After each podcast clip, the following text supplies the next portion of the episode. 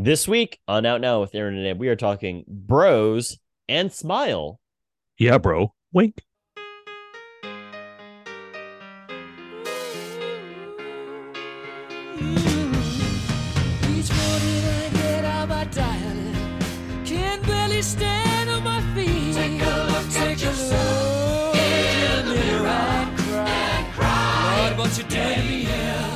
We are now recording. This is Out Now with Aaron and Abe. I am Aaron, and as always, this is. Abe, hello. How are you? Hi, Aaron. Hi, Abe.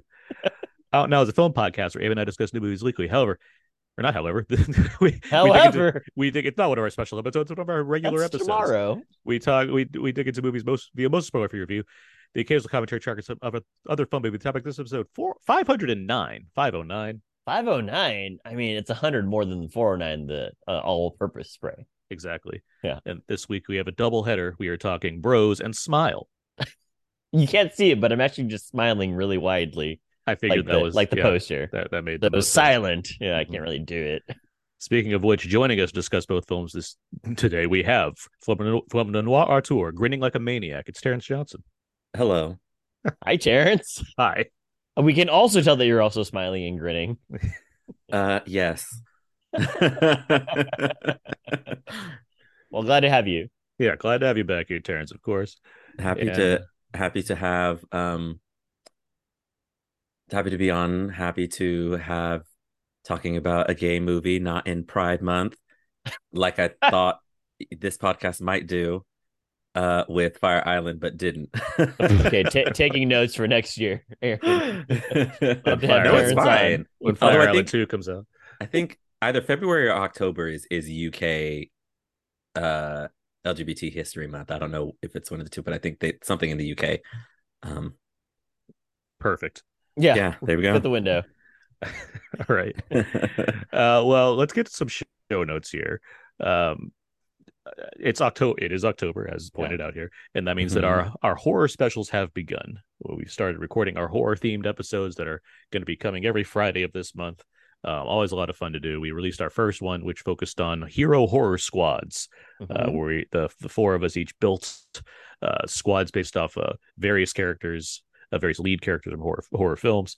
Uh, where we plan to follow that up with a monster squad Yeah. um, episode in this coming week, uh, where we talk where we kind of pick squads based around um, uh, the varying iterations of the different uh, classic uh, Universal monster movies, Mhm. uh, and along with plenty of other things, including our commentary for this month, which is going to be for Nosferatu in honor of its 100th anniversary. Um, Jeez. so plenty of horror related content coming this month. Always a lot of fun to record. I look forward to those episodes for sure. 100 years of Nosferatu. Wow. I mean, we're only 99 years off from uh, meeting that goal. Exactly, exactly how that goes. um, so yeah, you can find all those episodes on iTunes, or you can give us a rating or review, which would be wonderful. Thank you so much in advance. Yeah before we get into more movie chatter, Uh-huh. I I feel like it's time to talk about how movie theaters are doing, specifically specifically how things went um, for for Terrence during his screening of Smile, and I have my own uh, version of events that took place during my screening of Smile because we seem to both have terrible Oh, times No. uh, watching Yeah. the movie this week. So, Terrence, I, I want you to describe what you described as your uh, worst theater going experience uh, in a long time. It's yeah, it's definitely in the top 10 worst of all time. Um what time did you see the movie? I went to a 545 Friday screening. I saw it because I saw Amsterdam at a special four o'clock like live screening Uh-huh. thing. So I saw it after at seven thirty on Tuesday. Yeah, I so my audience was comprised largely of high school students who I guess got out of school and just decided they were going to take an R-rated movie and somehow got in. Um which is kind of funny because I got carded. I got carded at the ticket and I was like I look do I not look like I'm I'm over 18. Um, but it's fine. They, you know, the theater people are just doing their jobs. But it was like high Mhm. school students, this row of dudes, like two families, and I I love being in an audience with other people during a horror movie Mhm. where we're like talking back to the screen right? Interacting with the Yeah. movie in that way. Like that can be really fun. Right. And as a former annoying teenager who probably somebody 20 years ago had the same story about me, um it it just was it was like a nightmare. Like these people were talking throughout the entire movie, laughing at crazy points, phones going off, moving in and out of the I so I told the guys before this podcast that I looked up the plot of the movie um about 25 30 minutes in Uh-huh.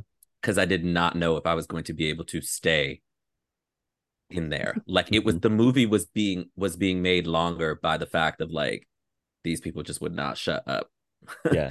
So they Um, weren't talking about the movie. They were just talking. talking about about, anything. and during the movie, Oh, okay. So Um, Not, as a re- not as a reaction to not something. as a reaction. not being like, thing. "Don't go in there." Yeah, it's no, more like, that- I- "Do you want some my popcorn?" yeah, and it was you know I purposely went to that screening early on Friday, Right. thinking that nobody would be in there Yeah. because I I know what you know I I was in high school once and I went to you know one of my favorite movie going experiences I've had was me and my friends went to see The Orphan at midnight and we were talking during the movie and at the movie Mhm. but like everybody in the theater was talking during and before. so like it was it was such a weird thing and I was trying to really focus on the movie and then like at a certain point I just gave up and started texting Aaron Yeah. because I was like, I, I might have to tell Aaron that like I can only talk about the first hour of Smile because I had to leave. And this is, it's it's interesting because and, and Aaron, I'm sure you can. uh, Mhm. Just you, you were sympathizing with my pain when we both have raggedy experiences, but it's like this is also part of the reason why people turn to streaming. Mhm. Right. if if somebody's going to be talking about the the movie and during the movie and i'm in my own home it's going to be me right Right. it's not going to be somebody else so like it was just it was just a tough thing because there was so much going on in this movie hmm and like i was being pulled out of it by the audience Did they eventually quiet down, or you just had to endure? i just had to endure it like i i, Wow. I was like maybe i won't see the major thing that happens at the end Mhm. I, I, I, but I can pop on this podcast and, and talk about. Uh, but yeah, like that's I don't, you know, I don't think I've had like an experience like that in a in a while. I I remember seeing Blade Runner twenty forty nine, Yeah. and there was like an entire family in front of me, and they were letting their kid run up and down the aisle, Yeah, for fuck's sake. That's And- that's not cool. and I was like, "This is the movie." And I saw Blade Runner twenty forty nine at ten forty five p.m. yeah. like Yeah. you know eh, eh, so yeah it just it's tough because unless it's like an ArcLight or like an alamo or unless you like leave to complain you know eh, eh, just culturally how we all take in movie going is different and so you know for me needing to go and watch that movie to either potentially review about or talk about it on a podcast hmm it was a tough sit. Yeah. You know, especially because I saw Amsterdam the night before in a press screening where n- these bitches were silent. you know, Is that how you guys refer to each other in the business? Okay. oh, I call, well, No, it's some of them, yes. Uh, yeah, it, yeah, it was tough. Aaron, Yeah. I'm sure you, you, you, what was your screening like? So mine was weird because it. So for one thing, it started with like what seemed like an omen, uh, because Uh-oh. two little kids, I want to say like six, um, came into the theater, and I'm like, okay, and then their like parents followed them, and they all sat down, and they're assigned seats. So I'm like, I, I guess this is just what's happening. They're just bringing their bringing their children to the smile screening at 7:30. Um, whatever. Um, in the scheme of things, that was like the best thing that happened because they didn't re- react at all. Like I don't know if they were just too terrified or just too bored, Mhm. um, but they, they they were the ones that were fine. Um, these two children, because the rest of the screening was just like people could like the movie started at seven thirty, previews and stuff, so it starts at like seven fifty, Right. but like up to like eight forty five, people were still like coming into the movie. It was yeah, so, that, that like, happened to me what? too. it was so weird. They keep like kept like coming in as if like I guess we'll just watch Smile now or something, and they're going to like Mhm. and they're going to seats Like, so it's like, did they just buy tickets and just eventually decide to walk in? I have no idea. And like every time they came in, I don't know if it was just because like the movie seemed like the volume was a little lower than it maybe needed to have been just uh, uh, projected at or whatever. But like every time people came in, they were like marching up the stairs. Was like really annoyingly loud. Yeah. Like it- it's like they're, they're making a point of being like, yes, we're here now. Yeah. Um, along with that, just uh, and you know these people, yeah, and it was generally like younger, like teenagers or younger Mhm. Right. adults like coming in that were coming in late. And they weren't so much talking, they're just making noise, a lot of shuffling, a lot of like Yeah, yeah. phones like being you could like the kind of you can hear the pockets being pulled and whatnot. Right. It was just this like odd like why even come to the movie kind of experience like what- yeah. what- or like what- miss what- like 30, 45 minutes of it. like what's going on in here that was better than whatever you're doing outside Oh, like I don't had know. people that- come into my movie screening. I kid you not, 20 minutes before the movie ended. Yeah, no, I had I, I had one last Yeah. group that came in pretty close to the end and just sat in the front, where it's like I guess they just hopped into the end of Smile for kicks. Like, I mean, hey, I I, I kind of did that when I was younger too, but I wouldn't. Well, I do it when the disrupt movie starts because I wanted to see the movie, not Yeah. just because I, Yeah. I wanted to sit down in a dark room somewhere. Like, So yours was just like constant shuffling of Yeah, it was people in and out, but yeah, no talking though, not not there, not as like, much. There, like maybe in the back when because Right. I was like in the middle, so maybe in the back there was maybe more talking than I would have than I just knew Mhm. about, but Right. but there certainly seemed to be like distractions aplenty uh, Yeah. taking place. Yeah, uh, part of me thought to like I was sitting in the very last row. Part of me was like, maybe if I go to row two, Mhm. like all of that stuff will just be behind me and I could just like really focus on because I was seeing I was also seeing it in plain view. But yeah, it just that's so weird. Yeah. Guys, Mhm. it must have been a marketing tactic or something like that because something else also happened in, in my screening of Smile, which we did not talk about pre-show. We only talked about your two. I Oh, get to my screening of Smile, and uh, like what Aaron said, it's assigned seats. I'm sitting there, and then all of a sudden you hear some ruckus. The security officer has to come in. You know, Oh, it's not a manager guy; it's a security officer. And he walks up like two rows above me, and I'm like staring at them, and uh, everybody's kind of looking at them right now. He's like, "Show me your tickets," uh, and these other people show them their tickets. These two guys refuse to show them their tickets. The movie's like almost gonna be starting for trailers, and these people are waiting on the wings, and the security guard's just like, uh, you know, show me your tickets. You can hear some back and forth of like, you don't think that I paid for my tickets? And the security guard's like, I'm not saying you didn't pay for your tickets. Just show me your tickets. That's the purpose of what a ticket does. Right. it's, it's it's proof that you're supposed Yeah. to be here. But it's like these other people that are waiting have shown me theirs, and you're in their seats. So show me your tickets. And this goes on for like five because I'm watching the clock on, on my phone. I'm like, Uh, can you guys hurry up because you know like the the previews start and i know that the previews are just previews but it also helps like calm everybody down i think that's why people that that's Sure. why theaters put them on for like 30 minutes um but they finally show them the tickets and this is like a minute before the movie's gonna start the guy's like your your seats are a row below it's like you're in the wrong seats obviously so like instead of these guys being cool teenagers they are just like cool teenagers who don't know the alphabet. That was my takeaway when I when this happened. I was like, you guys are such idiots. This could have been resolved if you had just figured out where your seats actually are, or just show them your ticket. And this is not a whole entire like plea of uh, you know, uh whoever is right is always right. And I think it's more just like, guys, assigned seats are assigned seats. If you didn't want to be there, then don't be there. But obviously people were paying for these seats.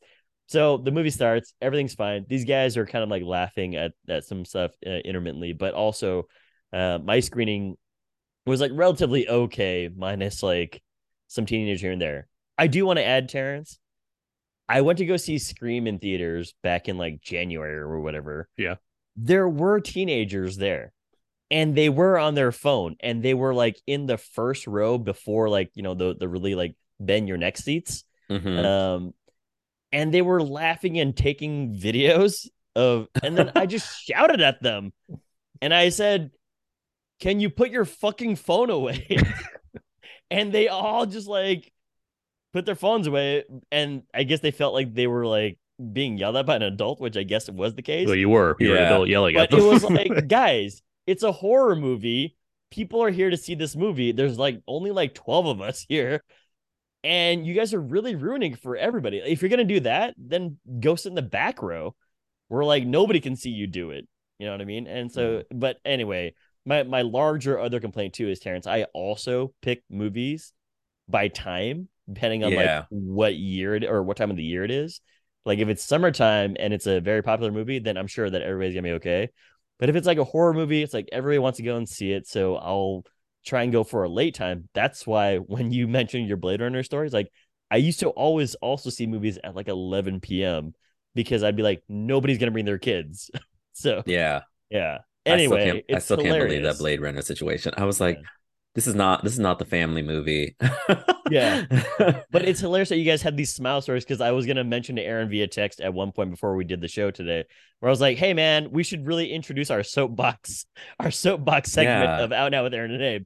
Where I was also gonna be like, "Hey, movie going, movie going uh, experiences really do matter because like somebody could break them really easy." Aaron, Aaron, I've talked to you about this many times. Whereas like I was watching um, Gravity and I was like, this guy just ruins it for me, like because he sits right behind me. It's like guy, we're like in this IMAX screening of Gravity, and you're just like, I know that this sequence with George Clooney coming back is not real. You don't have to like yell it out, uh, and you just Oh, like no. ruin the tension of like the moment. So I was like, guy, come on. So yeah. smile, good marketing. Maybe they just like were like teenagers flock to this, but Jeez. It Yeah. just it just was like there there are silly things in the movie, sure. But yeah. like But you don't have to you don't have to take the movie unseriously. well, sure, but it's also about responding to the movie and not your own thing. yeah. Um, so okay, so we well, talked. I'm glad plenty. that we had our soapbox section. Yeah, I just it's it's tough because you know as as a member of of the press you get used to seeing movies a certain way and then you're like okay let me see movies with I want to be where the people are, right? right. Yeah. Um and it's like wow, you, you start to see why certain people don't go to the theater. You start to see why certain people do go to the theater. So yeah, it was Yeah. just interesting. But yeah, I just like the I just looked up the plot because I was like, if I have to leave this movie, at least I want to know what happens. But like I mm-hmm. just might not. It just was such a bad experience that it was Yeah. it was tough to sit through the movie. Yeah, and I just wanted to lastly add that this is not. I don't think any of us are saying like this is a get off my lawn type thing where we're just old people. Like I genuinely wanted a packed theater for Smile because I knew that I love audience reactions for horror movies, and so they generally like you know um, are much more fun than you watching it alone with the ghost of the theater, you know, as as your seatmates. Yeah, but it, it is it is a, a fun experience but sometimes when it's taken just like treated poorly it, it really ruins it. So i i do like quote unquote premium seats because nobody's gonna be paying like $27 and be like like can you like everyone's gonna be telling somebody to shut the fuck up if it's like a $30 seat you know what i mean versus like a $12 seat and so yeah it's it's kind of tough so i get those experiences of the Alamo Drafthouses, of the ArcLights, of you know some Dolby screens. So yeah, I mean it's unfortunate. So anyway, Okay, so see Smile and IMAX recommended by Abe. Got it. So we'll get back to that later on. Uh, as get to the Smile, but let's let's let's move on for real. Let's get to Out Now Quickies. trademark. I was also drinking some water right there, so that's why I was a little delayed. Each of that now we will with with the Out Now Quickies. Trademark. All right. Abe, Abe, what else have you seen recently? I watched The Wood, one of my favorite movies. okay. It's on HBO Max. Uh-huh. Uh, and again, I was just uh, kind of watching it in the background as I was doing some work this week.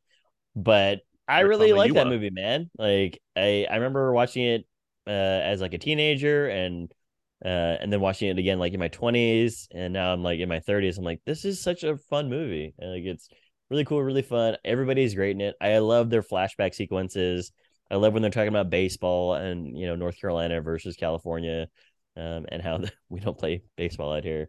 Um, but I I really enjoy it for just what it is. And I remember like uh this would be a great double feature with like he got or I'm sorry, um Love and Yes. Basketball. Oh. Um yeah, and I guess that one too. But yeah, it was such like a great time for uh I guess like these these like nostalgic 90s throwbacks, but um I really enjoyed the wood quite a bit. But Terrence. nothing else. Okay, Terrence, how about you? What have you seen recently? Um, I'll do a TV and then I'll talk about movie. Uh, I watched the pilot for Interview with a Vampire. Oh, Uh huh. Loved it. Uh, Well, that's good to hear. You were on last. I mean, you were on for our Comic Con episode where you talked about Yeah. that a little bit, and I know you're Uh, excited for it. Very messy, very gay, very horror. It was great. Mm-hmm. Um, movie wise, I have not been on a good movie streak. Mhm. I'm looking at my Letterboxd at like the last five movies I watched, and it's uh, a rough go. Um, don't worry, darling. oh, We can- we can spend a lot of time talking. Like I've thought about it since the last time we talked about it, Abe. That movie's it just gets dumber every time I think about Yeah. it. Yeah, like I think it might be one of the stupidest movies I've seen all year, but yeah.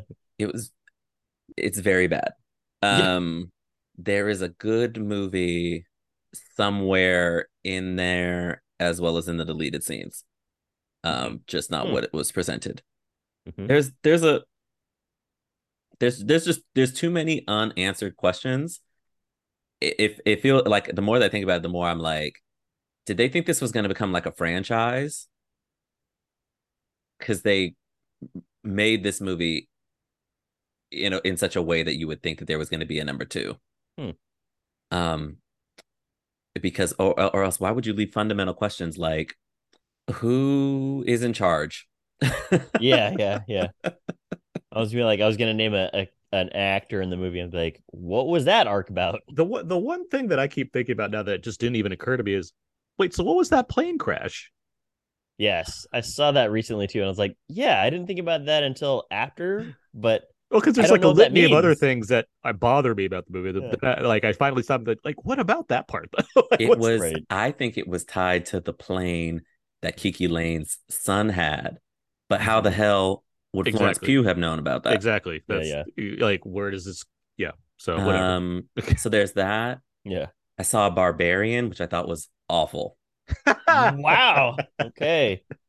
um barbarian barbarian is really like a litmus test to see how nice of a person you are Hmm. Okay. in in that are you rooting for anybody in this movie to live and my answer was no Fair and understandable. um e- even even in like the we need characters to do dumb things the first 30 minutes of that movie stretch all and i like read an interview with the director about why he wanted to make the movie and like what he was trying all the themes are there and they're overt and it's not that you, i don't understand them i just think that the main character Mhm. Was dumb as hell and I could not when when I first saw the marketing for this movie, I was like, "Oh, she got dropped off at the house. It's raining. She can't leave and that's why she stays." Uh-huh. She had a rental car. Yeah. Aaron and I talked about that too. We're like, Like- I, I would probably keep driving. The logic the things that these characters were doing were so unbelievably out of the realm of logic that even when they were funny, like Justin Long measuring the space, Uh-huh. it's like nobody would do that not even that character it just it there were it was too it was too much of that and so it like ruined the experience Okay. and that movie had a lot of unanswered questions too if we're being honest uh especially as it started trying to unspool stuff towards the end um interesting filmmaking but just the script was dreadful um Mhm. and then i saw amsterdam which i don't know if we can talk about Is Well, that we're talking about it. We're talking about it. No, it's not anymore, but we're talking about it next week, so you don't need to go too far into it. But um I'll just turn my headphones down. I just if a movie is going to be called a madcap, I I need some mad in the cap. fair enough. like yeah, Aaron Aaron, you know what I'm talking about. So that's yeah, I'll, that's all I'll say. And when you talk about it, Hmm. yeah. Okay. Ooh, it's been rough. I turned my headphones down so I didn't hear any of that. Oh, you're fine. It's rough. It's fine. Yeah. uh, okay, well, I've I've seen a few things this week. Sure. Um, first up is the Munsters.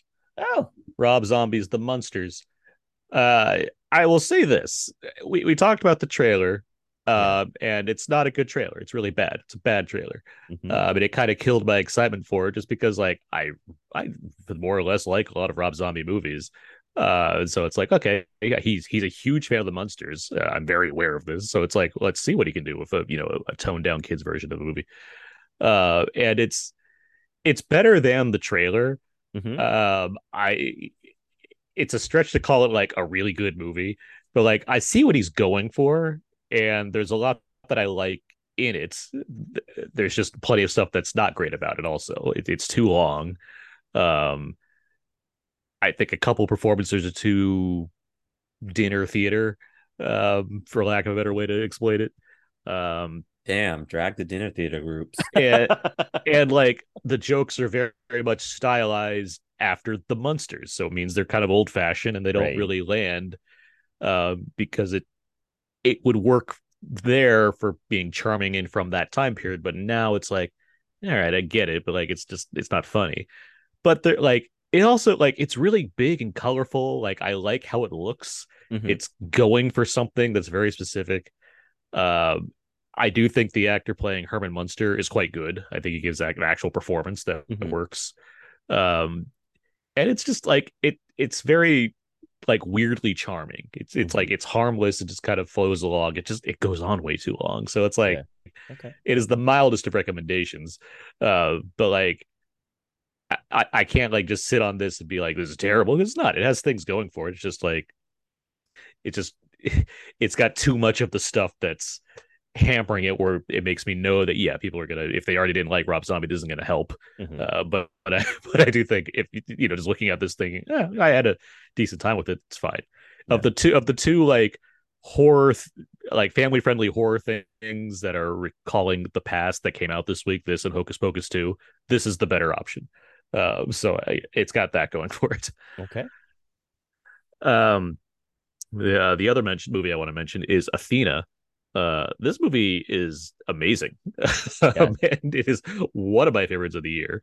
Uh it is this modern day french revolutionary tale uh that relies on a lot of long takes um they're very clearly not clearly but like you know they're not actual like full on like you know 10 minute shots. They're they're stitched together. But regardless the what it's going for by using that format just is very impressive as far as the kind of theatrics you're seeing. As you watch basically a group of essentially rebels uh, going back against the police and it's dealing with a lot of themes involving inequality and racism and class society what have you um, set in france and it's just a thrilling watch. I mean, it's something like La Haine meets Dunkirk. Like it's crazy. Like it, it is. I, I, it is a very impressive piece of work from a filmmaking standpoint. Uh, it's very style. Obviously, it's stylish because it has the long takes, but even then, within that, there's uses of music and slow motion and all kinds of different things that just make it very theatrical. And I could see that being argued as exploiting the themes um, for the sake of making art, but at the same time, I look at this and think, well, y- y- we're, if we're still attacking certain themes that have been around for ages, I mean, who's to say not to like use a stunning piece of art to draw more attention to said topics to begin with? I just think there's a lot there. Um, it's 90 minutes, and I can't wait to revisit it. like it's, Yeah. it's it's great. It's on Netflix now. Athena. It's it's You texted me and said you have to watch Athena. Yeah, And I- Did I you have- watch it on Netflix or did you th- see it in a theater? I wish I saw it in a theater. I watched it on Netflix. Yeah, that's I. I heard I've I've heard about it because I think it went to Cannes or TIFF. yeah. Um, and everybody was talking about the type of filmmaking, and I I was like, wow, it's on Netflix so quick.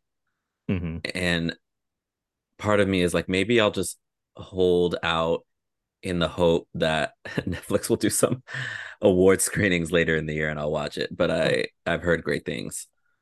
yeah i for sure recommend it and yeah if there's an opportunity to see it in a theater that'd certainly be a place Yeah. to do it but uh i mean I'm sure to play. you, it's not like we don't have nice tvs guys yes, and we just and we just spent what 20 minutes talking about how bad a theater is. exactly um one more shout out uh, Mhm. Terrence, did you watch the latest lord of the rings episode I certainly did.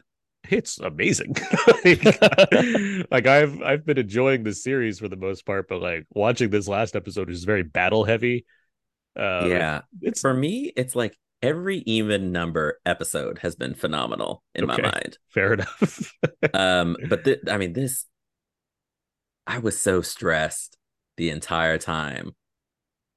You know, there's been a lot of complaints about the original characters. Mhm. And I thought somebody had a really interesting point about this on Twitter where it was like,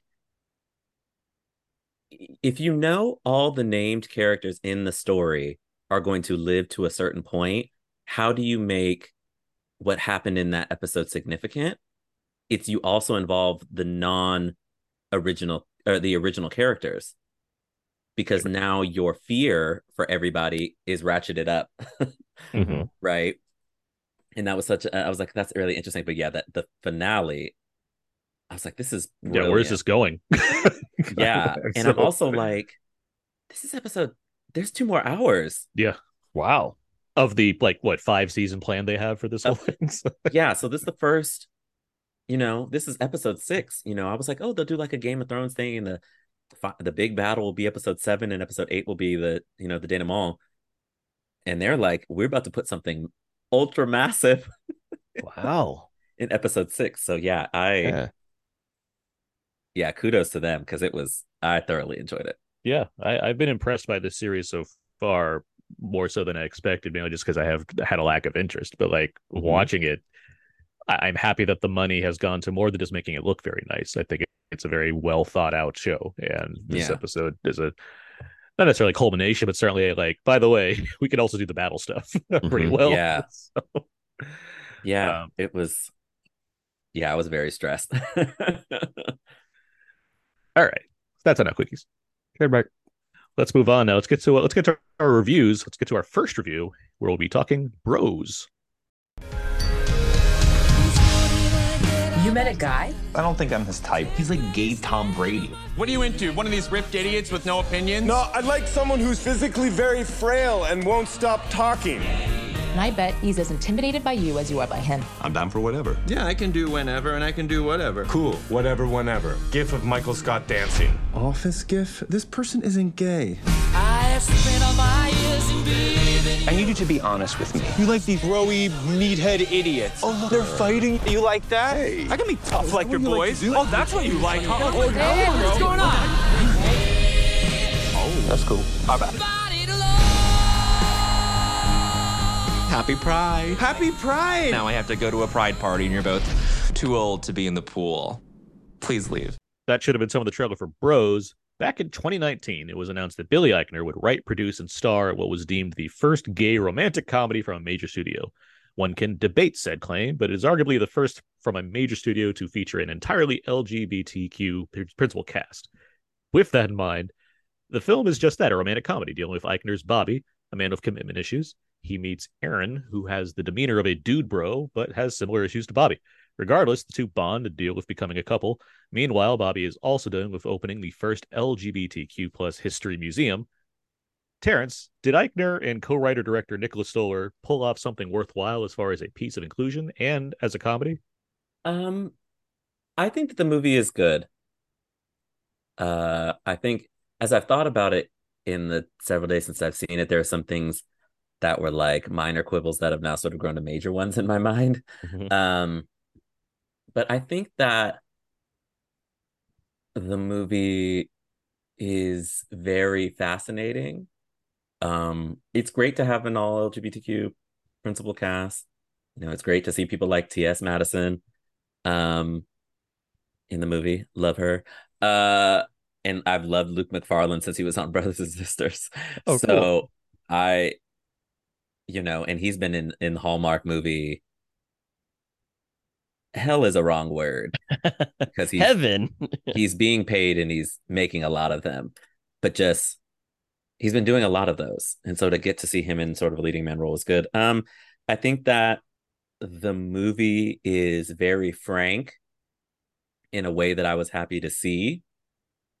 Um, this is like, you know, it's a raunchy R-rated rom-com, Mhm. and just because it's two dudes going at it rather than a man and a woman, they don't shy away from anything that that sort of entails. And so, from that standpoint, I thought it was solid. I do think that Judd, the Judd Apatow School of Filmmaking, Mhm. Judd, he, he is insidious. Um, he's like Morgoth infecting everything. Uh, there there's some editing. There's some editing stuff in this movie that drove me up the wall. Mhm. Um, and I'm I'm trying to be like, is it just because I went to film school and I understand the concept of an L cut and a J cut that some of this is, is making me mad? But like, for a movie that is decently under two hours, there are parts of it that feel long. Um, and I think that the script, the script as it moves sort of towards what it needs to do and the beats that it needs to hit, it sometimes forgets that being observant and being quiet are good things even when you have loud characters. Mhm.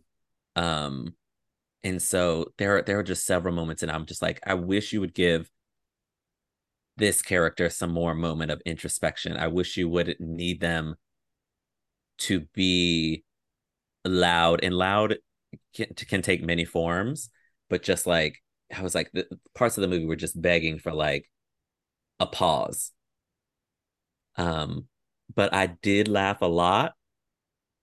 Um, and I thought it was really, yeah, it was really interesting to see. So like it's it's good, but I do I do have some quibbles, and maybe we could talk about it once you know you guys have all said your piece. Sure. Well, hey, what what do you think of Bros?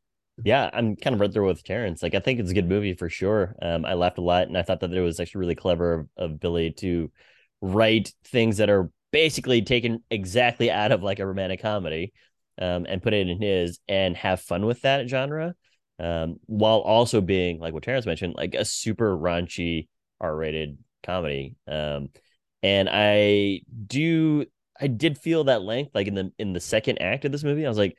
I remember coming out of the theater, I was like, "Oh, that movie was like 155 with with credits," but at some points it felt like it kind of dragged a little bit. And Terrence, I'd love to hear more about like J and L cuts, but at the same time, um, you know, I think that there were some. I, I didn't want to say like apatowisms of it, where it's just like it feels like you guys are giving this story arc not enough time, or or um, uh, just like too much time, uh, or maybe even like some cuts of things are like a little bit weird, but like on the whole, I thought it was actually a really funny and clever movie. Um, again, like really drawing from these Nora Ephron type uh, of movies, and then doing its own thing. I think for it took me a little bit to adjust in the first like four minutes of this movie because Billy Eichner, the character on the street, is you know just famous for yelling at people, and it can feel like he's yelling at you uh, in the beginning when he's setting up his entire life story. But after that, it, it does mellow out, and it's actually really nice to have um, Billy kind of give a, a sort of like a dramatic role uh, at this. But I also thought that Luke Macfarlane, his co-star, uh, really funny guy. Like it seems like they're just they have like a natural uh, play off of each other type of of um, of uh, aura, I guess. But at the same time, like um, I hadn't seen him in uh, any other film, so it was really funny, Terrence, when you were mentioning. I looked at his to be after the movie, and I was like, "Oh, he's been on a lot of like these these Hallmark movies, uh, which is kind of like in itself like a little funny." So it was really cool to see that. But I I also liked that they sort of looped in some historical uh, pieces of this, and Eichner clearly Eichner has been thinking about this for a while because I think the writing of this, you know, as the Bobby arc, but also just what Eichner is writing in this from the historical perspective, it's clear that he's like swinging for the fences here because he's like, I don't know if I'm going to get this chance again. So here I am just putting everything that I want into this. So you can really feel like, and sometimes I guess you could maybe say that it could be tonally different.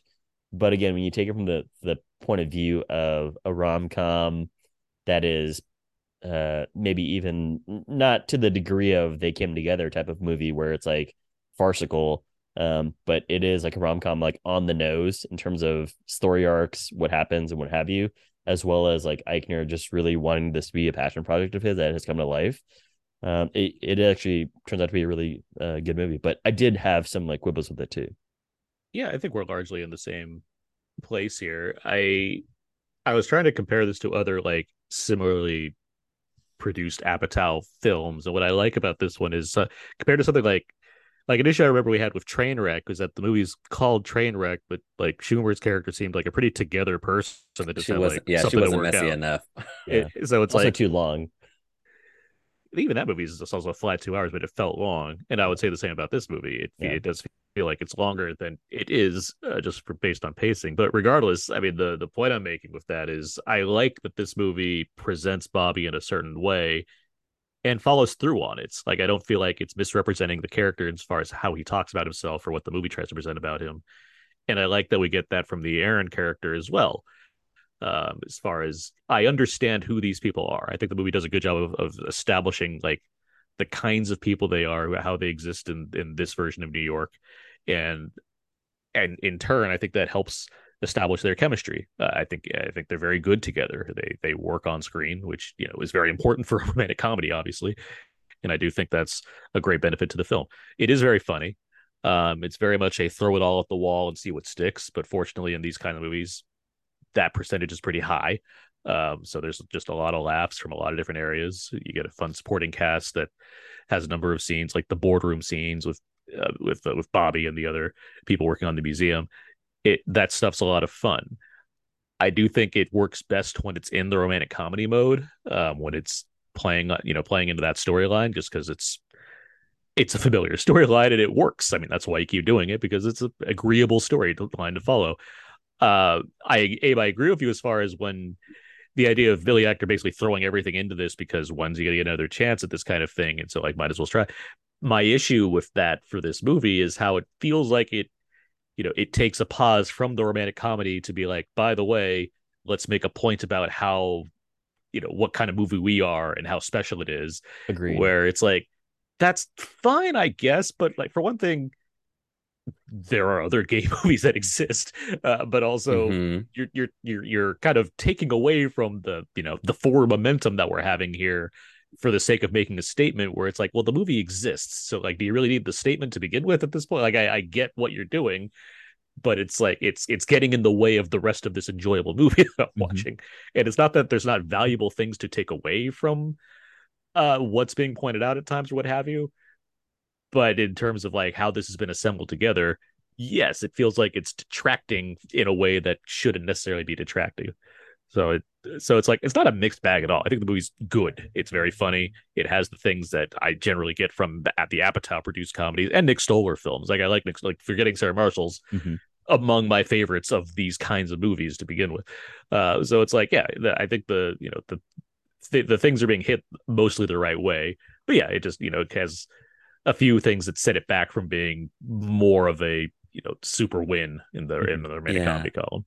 I think the tough thing about this, I so Bill, I've seen a lot of Billy Eichner stuff, and he is very much of the vein of like he plays characters that are tough to, to love, not impossible, but just tough to love, right?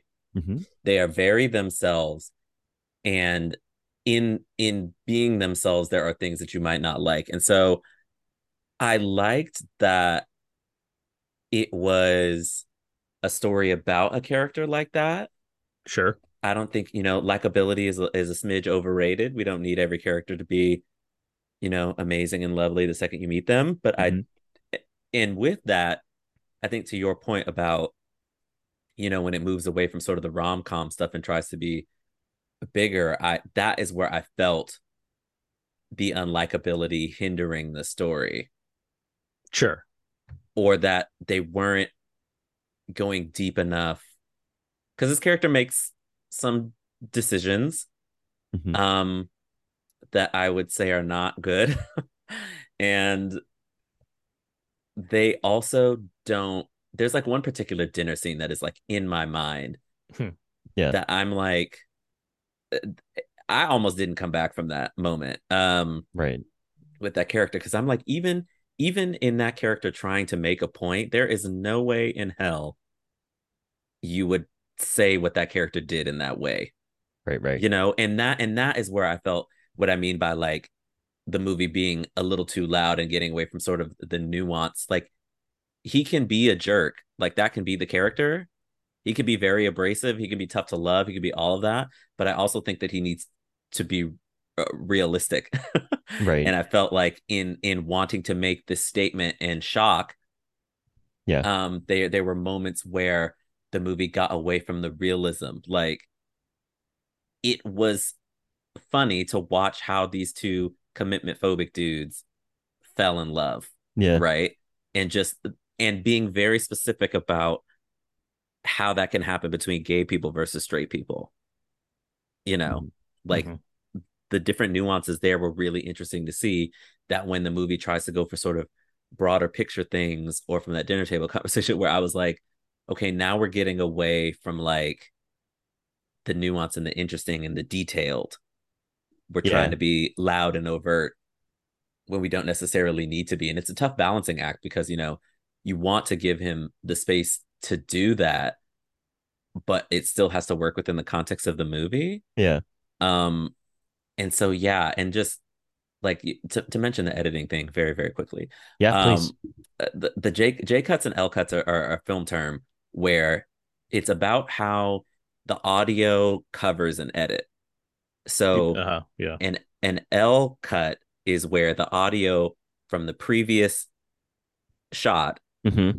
goes into the next one. Okay. Right. So if you're thinking about writing with an L and a J cut, Yeah. is where the audio from the next one actually starts in the previous. Yeah, I noticed that in the movie too. Then, like, I, I don't have the I didn't have the vocabulary for it, but I definitely yeah, and I'm editing. talking like numerous Yes. important conversations were so over edited that I was keying into those things. Yeah, And so I was like, oh my God. specifically like uh, under a bridge scene. I was like, this is Under a, the a heavy moment, but and in the bed. weirdly edited. Yeah, yeah, Yeah. so it just like all of that, you know, and so when you're having editing things like that and your movie is constantly being la- like you're you're keying into all those areas. But I think yeah, I think so uh, like I said, it, it's funny, it's very funny. And I I'm the type of person I love to make fun of things that I love. Mhm. You know, I love musicals and I can make fun of musicals.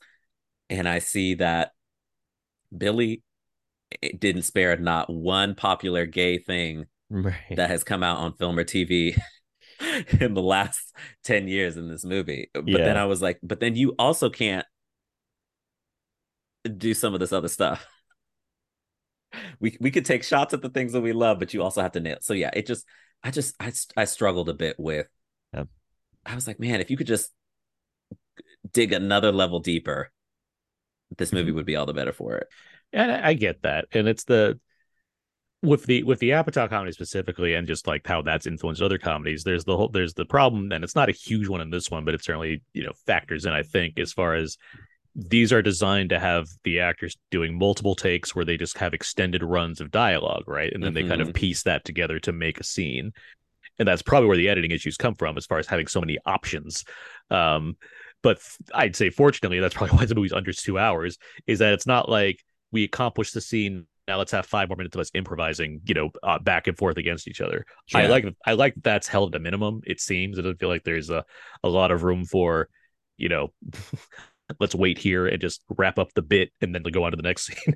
Yeah. Um, but at the same time, I do think yes, by have you have these these, these sequences that come at you that are they could be shaped better. It's like it feels clear in that regard, except there's so much I think they're playing with to kind of make the scene like work as best and tight as it can, but at the same time, it's like, well, we're still getting away from the things like you're saying, Terrence. So it's like eh, that that that's the kind of thing where I'm like, I'm I'm feeling it in the runtime.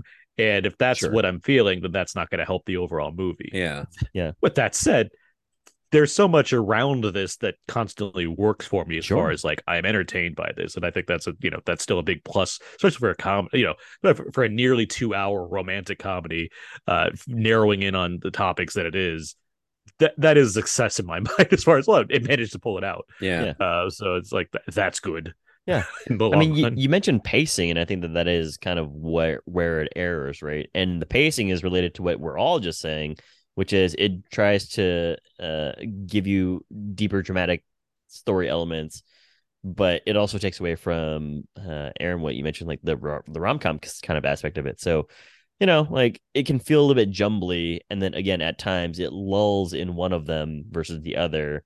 it eventually will circle back to it. And I'm thinking like, you know, when they go to Provincetown where it just Mhm. feels very light and funny and and you know, it also feels like uh very sweet and sincere because of what they do on the beach and how they dance and whatever. It's like that that is actually really nice and fun.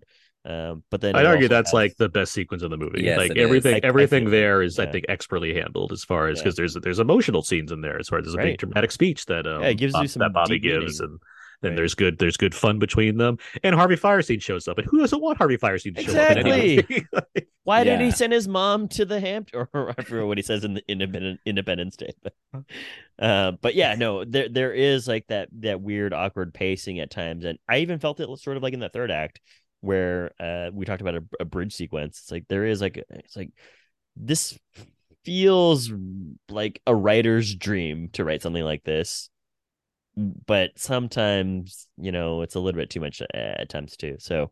Um, but I did want to get to some of the other elements of this being a gay rom com. I don't know if you guys have any thoughts on, on what I just said, but I did have a question for you guys. It's like, what did you guys think of the directness of this? You know, like Billy Eichner is in a at at a um at a, a an app party, which I thought was hilariously named. Um, Zellweger. yeah, but it- it's like it, they just directly is like, "Hey, man, like, do you want to sleep with me tonight?" You know, it's very direct, and I haven't had a lot of experience with this, but you know, I am curious, like, what you guys thought about just uh, the raunchiness and or like the directness of Bill Eichner's writing. Like, is it true to life? Is it is it uh, actual? I I liked it because a lot of people think that you're universal the more broad you go, and like Mhm. you actually get universal the more specific you go. yep, said that many times. Um, and I, I I will say it till the cows come home because people need to understand. Like, this movie works because of the specificity of stuff like that, like the Mhm. way that they met. But it's it, and that was really smart because it's like, okay, we can joke about oh, like gay men love actresses, right? so there's like a joke ab- about that. Then it's like, but we can also talk about hookup culture and how we meet people and how we form relationships that are very specific, you know, to our community.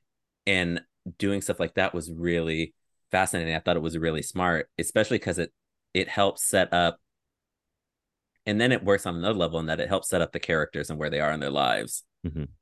You know, how they approach being on the apps is equally as important to them being on them. Um, you know, how Aaron goes about his life and how Bobby goes about his life are very are very, you know, they can both be in the same place and on the same platform, but like their approach is is two different things. So it it it works. So yeah, stuff like that I found really, really funny. Less the LGBTQ history museum stuff. Mhm. Um, but like the apps, the football game, going to Provincetown, you know, th- things like that that were out in the world as part of their rom com experience. I thought were really the Christmas party, Mhm. um, which is hilarious. Mhm. I I will say with a you know lack of experience on my part. Um, the I just love the way both of you are describing, just describing it as lack of experience. hey, man, I'm just saying that I'd be open to it in terms of like learning more about it. But yeah. in, ter- in terms of like what the movie's how the movie's handling things Yeah.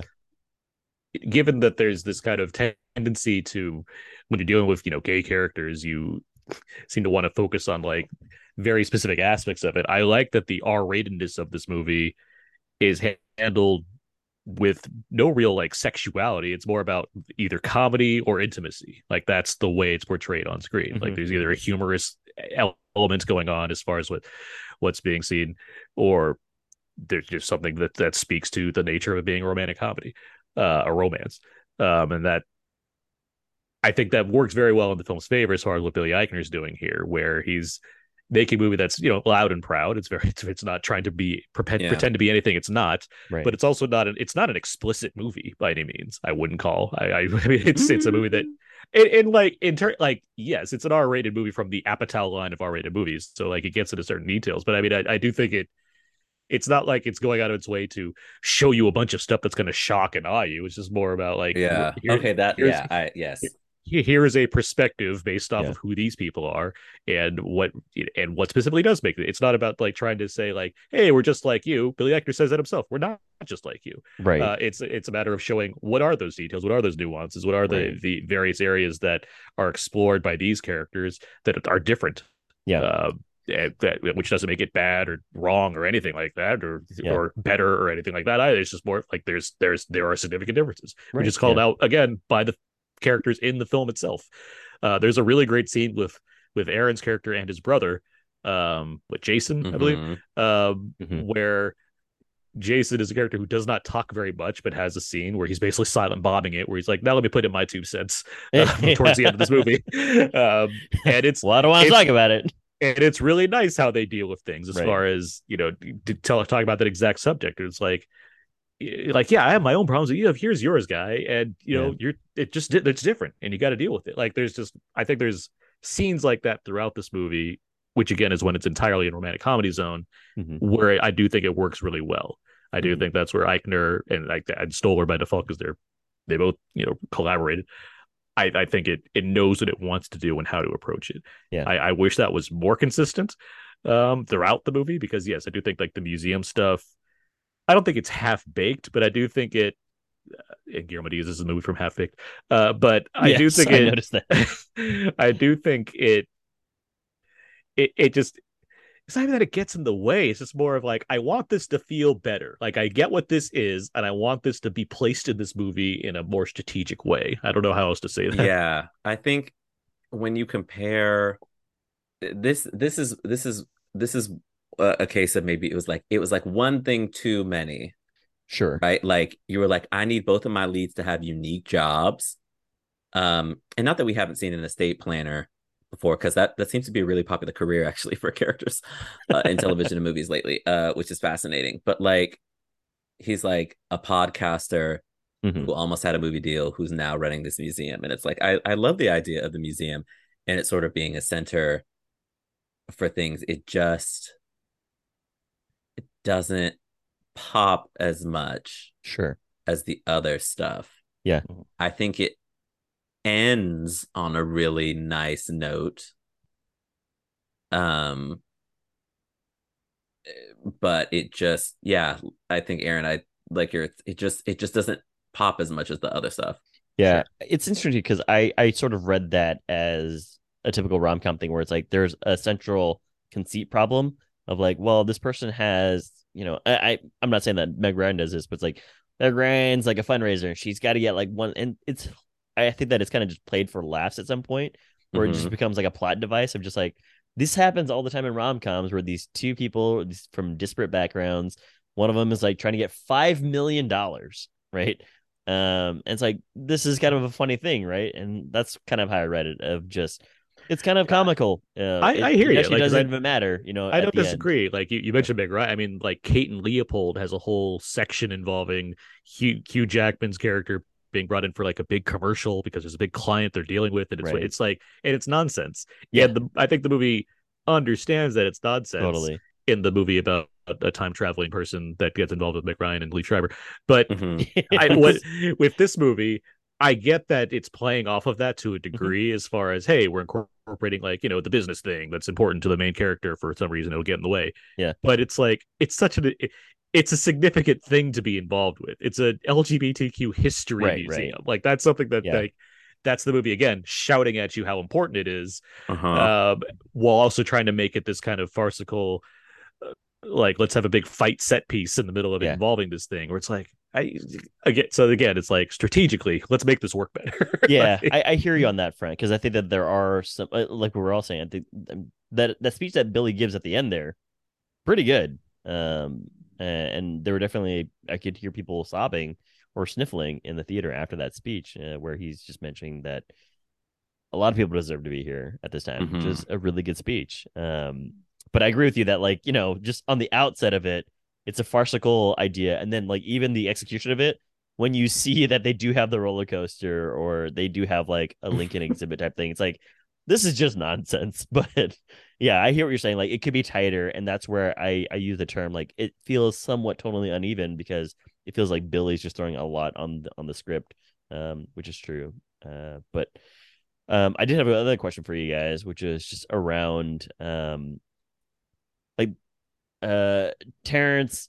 How did you feel with all the burns that Billy was giving on the screen here, where he's just like, "You're like this really handsome guy, Aaron," and I'm just like, "What happens to to um, Ooh, this what- is to Evan Hansen afterward?" Or Now, like you know the Evan idea Hansen like, line made me laugh. That was maybe funny. maybe the most. made me laugh, but also things like gays are stupid. I don't know why people keep thinking that we're smart, but there's a lot of stupid, the stupid ones, just like everybody else. It's like, yes, I get, I get that point. And then the other part, just like, why do gays always want to dance? And it's like the guys like dancing at him in the club. So curious, like what you thought about like just Billy like really burning a lot of things. yeah i think that's billy's thing and and like i said you can you can make fun of things that you love um I- I think at some point this week he probably needs to say something nice about Schitt's Creek, um, because He did two of them in the movie. of of yeah of every of every joke in the movie, uh, that was I laughed right. So I'm not gonna Mhm. say I didn't laugh, but I was kind of like this. That was the those ones were the only ones where I was like, is this coming from a, a place?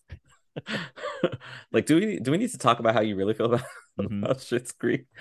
Um, there's there's nothing wrong with that. I just think that when you take those shots, your movie has to stand up too.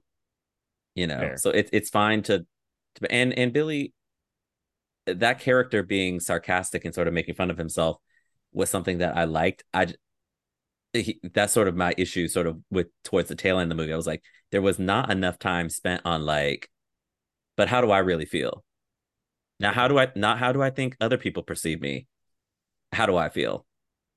Um, and I think that is what was missing, and it's why I was bumping up against some stuff. So, like, we can, you know, drag Schitt's Creek, drag Fire Island, drag them all. yeah, But you know, let let's tighten up. let's tighten up a little bit. that's fair. Before we wrap up, I wanted to ask this question. Um, the movie's opening around like four to five billion dollars. Uh-huh. Uh, pretty low. Um, I just, you know, it it is a gay romantic comedy. It's not something where I'm thinking this is going to just blow the roof off of the box office. At the same time, I, I wonder this movie was originally scheduled to open August 12th. hmm Summer movie comedies tend to do pretty well. Mhm. Uh, Yeah. a movie a movie like this, I think with the right kind of ad campaign, basically Billy just running up and down the streets like you normally do. I, I think I think there's more potential for it to have not only opened stronger, but build have time to build word of mouth. As it stands, there's like 20 movies that have opened in the past three weeks. Yep. Was it wise to move it here? That's hindsight is always twenty twenty. Mhm. Um, but I agree that an August, an August date with this movie puts you in prime counter programming territory. Exactly. And and I just think about like counter programming, but with like a universal marketing budget is is not is is a pretty good place to be. Um, and this summer was uh dreadful. August was empty. Like, Yeah. August August had very It was little bad. coming out. And so But- it's like I don't know what the plan was in moving this movie here. I'm trying to th- like when did Black Phone come out? Black Phone was June. It's June. Okay, never mind. It- um the Be- Idris Elba's Beast came out in August Beast. That 12th, that which yeah. was which was also Universal. But it's like you could swap that here. Like Yeah. it's a, it's Yeah. scary. Put make it put it's by the I- scary movies. yeah i think you know and i think the there are there are lots of challenges with a movie Sure. like this Sure. in, in that the biggest star in this i mean there's a guest star that's obviously the biggest star but like Mhm. of the of the people marketed like it's billy luke and guillermo Mhm. and and when you're thinking about that it's a, it's a little tough you know when you don't have a a bigger star not that i think that it needed it i think the people that were cast in this movie gave the performances that they were meant to give and and, and very much in tune with what the film was doing Mhm. um but yeah like there's a lot of factors and i think the thing the tough thing about it it's very it's very it feels the way it's been talked about feels very similar to how we talk about black movies or any any sort of mi- minority in the US, not minority in the world, but like, oh, you have to see it because of XYZ. Uh-huh.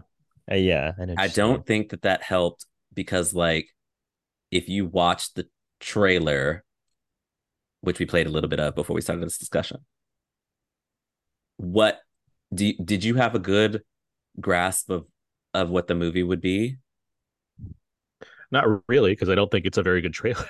Yeah. So- so I think, you know, there's 700 million movies that are out right now. Mm-hmm. Mhm. Lots of movies vying for the dollars of communities that don't that get like 10 movies made about them versus 200. right. So it's it's just a tough market, but I think it will be fine. I I I honestly want to shift you know, friend of the pod, Scott Mendelson, writes for Forbes.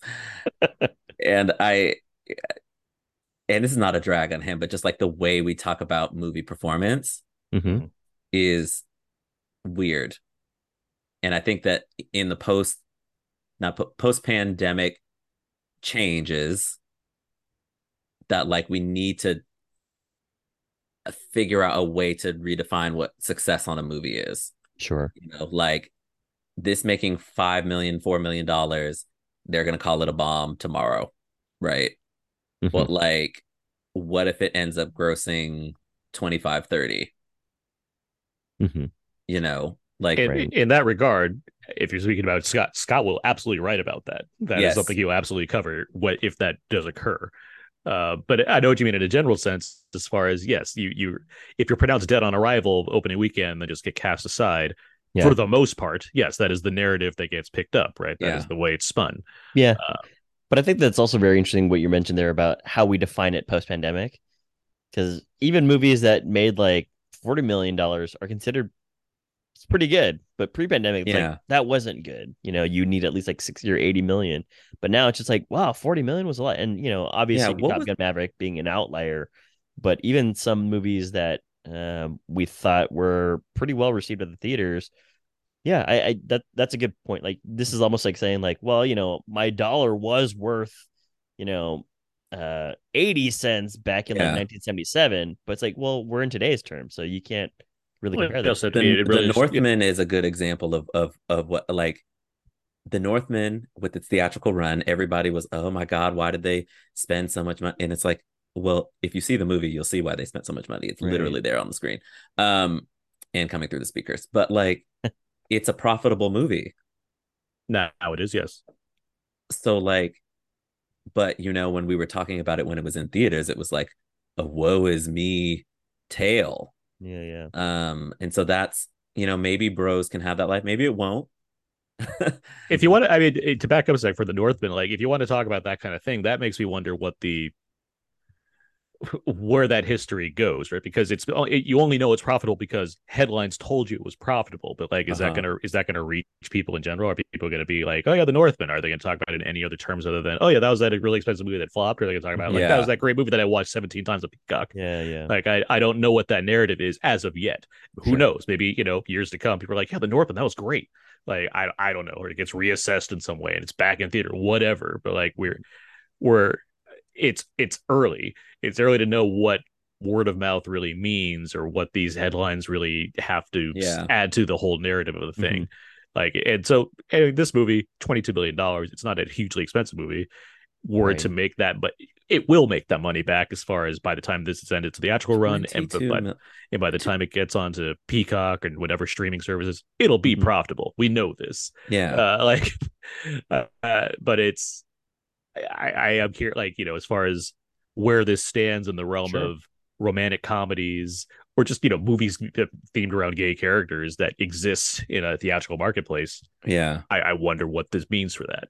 You know, will, will I mean, the fact that it, will the fact that it's profitable six months later because of streaming services or what have you make that okay for the Universal to sign off for another movie?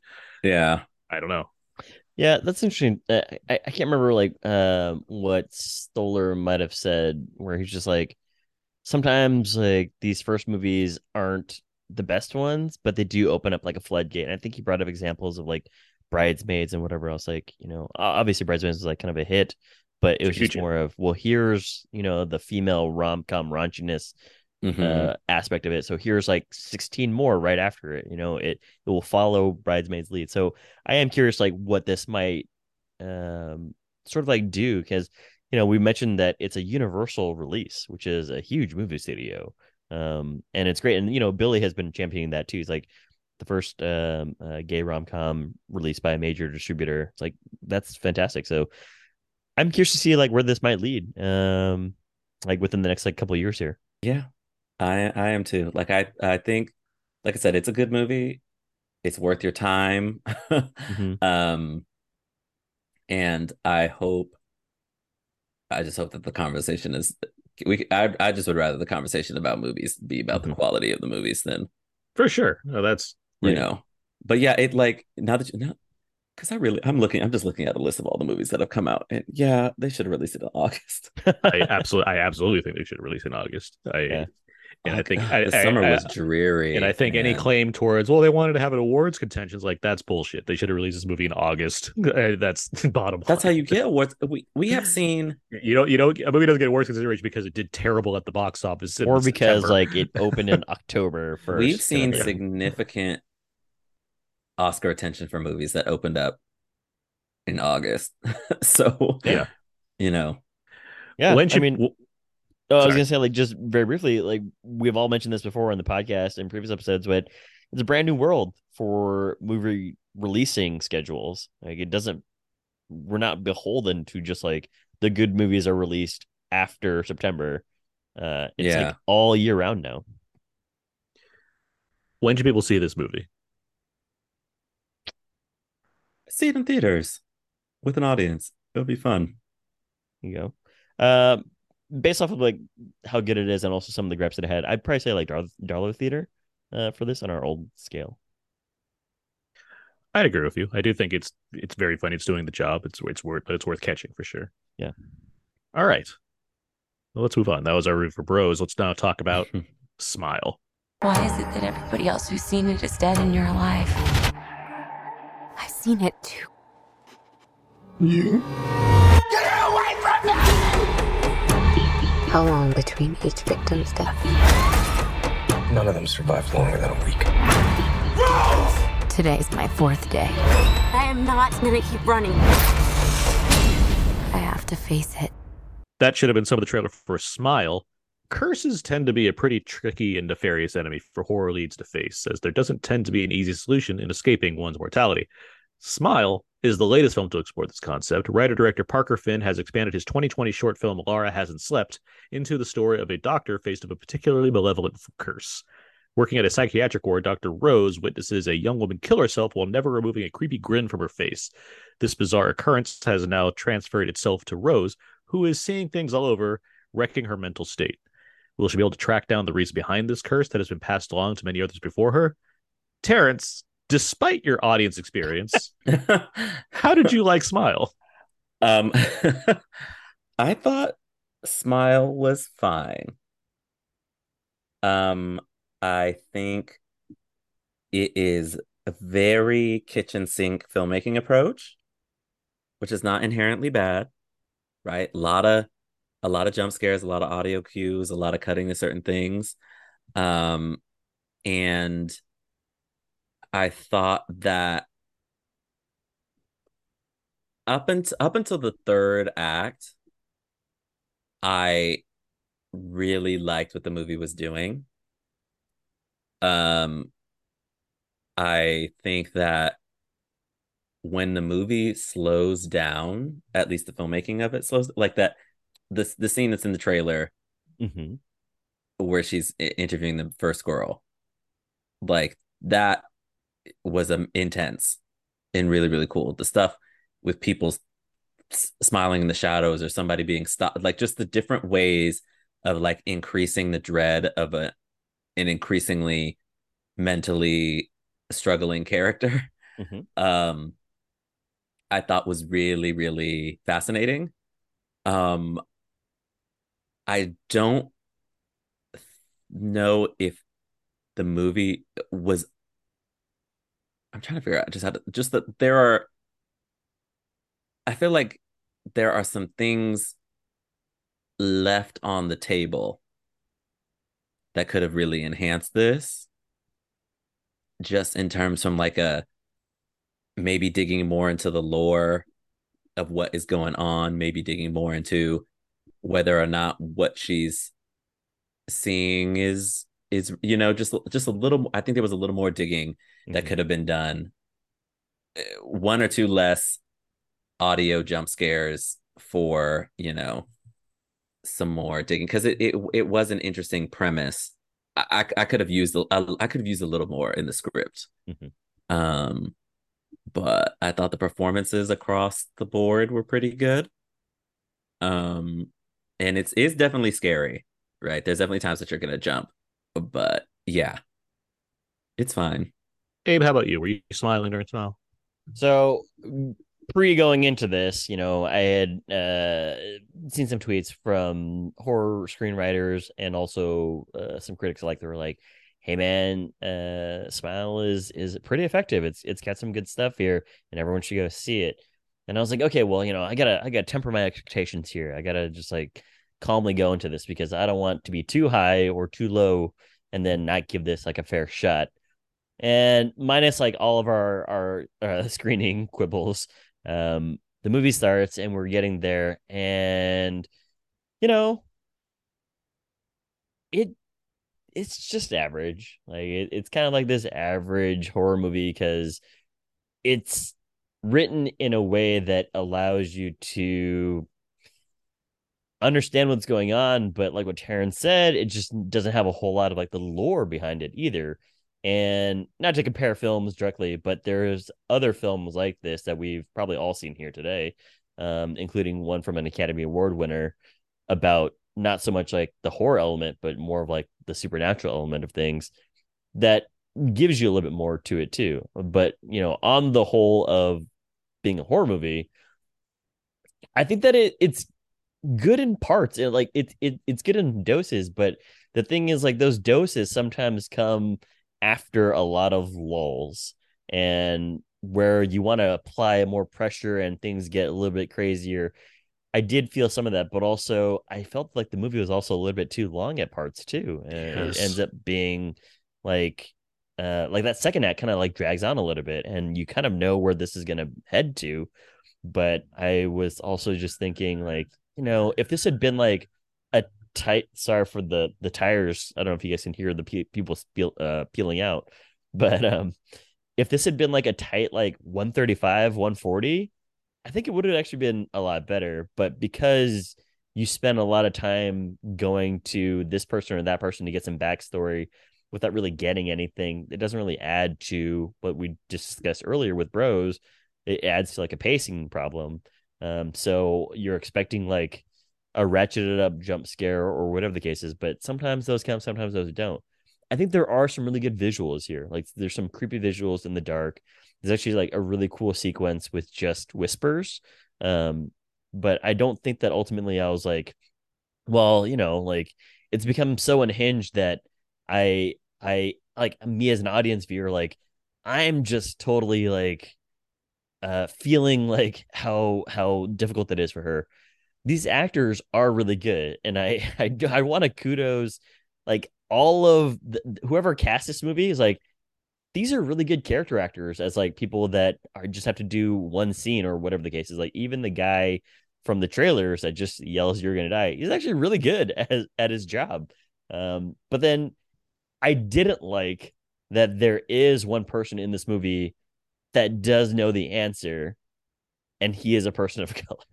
And I was like, he's the one that's like giving you the real backstory that you need to know, but it also comes at like, you know, what uh there's like a term for it in the industry of just like this mythical uh person type thing. And I was like, I don't know if I, I like that, but also that doesn't really go anywhere either. So um at the end of the day, like it's a pretty average horror movie because it doesn't really do anything that you haven't seen done before. And because of that, it didn't lean on a lore that it could have explored more. So here's the thing. I'm not a big fan of The Ring. Gore mm-hmm. Verbinski's remake of The Ring. It's not a movie that does much for me. Wow. So if you're not as good as The Ring, you're you're, you're not going to work for me. this movie very much wants to be The Ring. Um, yes, and it's not. Um, I think Parker Finn does some interesting stuff with the camera now and then. But you know, as much as I'm not on big on the ring, I am huge on Gore Verbinski. I think he's a great Yeah. director. Um, so this movie, yeah, ultimately didn't work for me. I agree with pretty much everything you said, Abe. Um, I do think it the, the things that work work quite well. Uh, there is a very good cast here and Jesse T. Usher. Um, so Dang. you didn't no. Damn. He's uh, got two scenes. he's got more than two, and Yeah. they're not very good. Um, I, That was- I um, but like when Rob Morgan shows up, like, well, that's. I mean, I agree with you as far as his use of this movie, but like, well, Rob Morgan's here. That's he cool. gets it. Yeah. Uh, but there's like a lot. There's a lot of good like character actors in movies. I'm like, well, this movie's stacked with people that are talented. Yeah. Um. So it's like it's a shame that doesn't add up to more, uh, because I was intrigued by where this was going, but then in that middle, I was like, this is just like what bothers me about the ring, where it's just so long, and I'm getting such dreary things going on that just don't like get me excited. I'm just like waiting for the next jump to happen. Um, and I just honestly just wasn't very scared during this movie Mhm. like the creepy parts i think are effective and i do think there's one or two that are really effective i think there's one involving an alarm and a phone call that uh, i think really worked for me that, that's Mhm. probably that's probably the highlight of this Oh, and, yeah, that- yeah, yeah. and that doesn't even really involve us the smile fact thing that's just more of a misdirect that i appreciated um but the scenes that are that effective just felt few and far between for me because this movie's almost two hours Agreed. and it feels super long Yes. and I don't want movies like this to feel long. This should be, you know, a roller coaster. Yeah. And if it was a roller coaster, it's a really dreary and boring roller coaster. so Yeah, yeah. Uh, it's a shame because I do think the stuff here that works is effective. I I like that Kyle Gallner was apparently like cast and screened like it breaks for this movie. Uh, because he, he I, I remember when he was announced in the Screamcast, it was very late. And so now I'm watching this movie thinking, oh, so he just like got off the Paramount lot from this and went to that right away. I guess like that's that's that's why that's why he's barely in Scream, but he's you know Sure. a full on supporting character in this film. but but I liked him because he, there's a lot of deadpan humor that he gets that I think works quite well. This movie's funnier than I expected it to be. Not Mhm. always at the betterment of the film because I think it sometimes can it conflicts with the kind of the tone of the rest of the movie. But I still you know I'll take some comedy here and there when it comes to the movies like this that could use a some kind of jump start. Right. Um, but I do wish, like you're saying, Abe, that it just and and Terrence that it just had more to say. Like, I mean, this is another movie about trauma. Great. Um, I mean, we Yeah. got another, another trauma film, but it's like, okay, so that cool. You're wearing that theme on your sleeve. That's nice. But what else do we got? I get. Are we gonna get more about what this Right. curse is? Are we gonna get more? t- Just anything to kind of like supplement what's going on here. And my one of my biggest issues is I think Sosie Bacon is quite good in this. She has this Mhm. twitchy performance that I think works really well as far as communicating her um, her like mental state. At the same time, it just kept doing things with her that I didn't understand. Like, why is she all alone, like never listening to music? Right? She's just in her house in the dark always. Like, turn on some lights, put on some music, do anything else besides. I just thought about that It's too. Like, it's like she gets home work from from home work uh from work early one day and she's like, why are you just in the dim dark? no no normal person would act this way. That kept bothering me. Yeah. And then like she's smart enough to like have all this investigation, like all these folders and files and things, and like have all that prepared. But anytime someone's like, she's like, I need to tell you something, she has no idea how to tell anyone anything. It's like, what? Like you you you've done all the work. Show the work now. And Yeah. it's, and so it just kept like that that's a script thing it just kept like we need excuses for not to plainly explain the you know horrific thing that's going on Mhm. when it's not even that hard to explain. It's like, look, here's all of the evidence that I Yeah, have what, to support what I'm saying. 19 out of 19 Let me times. let me Right. not Yeah. use any words that would help say what this evidence is that I have plainly marked in front of you. Yeah. So it's stuff like that that just that's why it felt long to me. Where it's like, Yeah, agreed. I- like do anything, do anything else beyond just the same thing again. So Yeah, I think, and to something you said, one of the things that I really struggled with uh, with this movie was like, I I, I love a, a women who lie to themselves storyline, right? Mhm. Um, it's very cinematic, um, and I was like, okay, this is a movie about grief, and so I thought for a significant chunk of this movie we're in Babadook territory sure. Yes. in that this thing is at- attaching itself to people who have struggled mentally and that that would factor into the ending and it doesn't really Mm-hmm.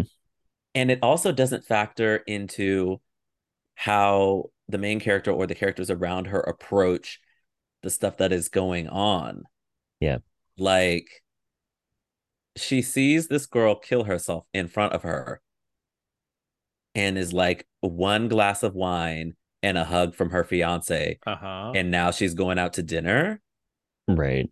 like let the, at no point in time does she try and use tools that she would give to a patient to herself Exactly. Which and like you do me get a story reason right that she's for a, a very flimsy story reason but Yeah. like that is the stuff that i needed more of if your movie is going to be one hour and 55 Exactly. Right. It- yeah, there's ways to justify the actions. Use the running time to do so, but it Yeah. doesn't.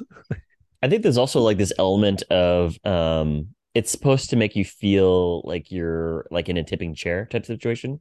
yes Are you sure or not sure? And I think what is a bummer about it is that it's fairly obvious. Like when obviously like there are some some good scares like what Aaron mentioned, but there it's fairly obvious like when things are obviously not real.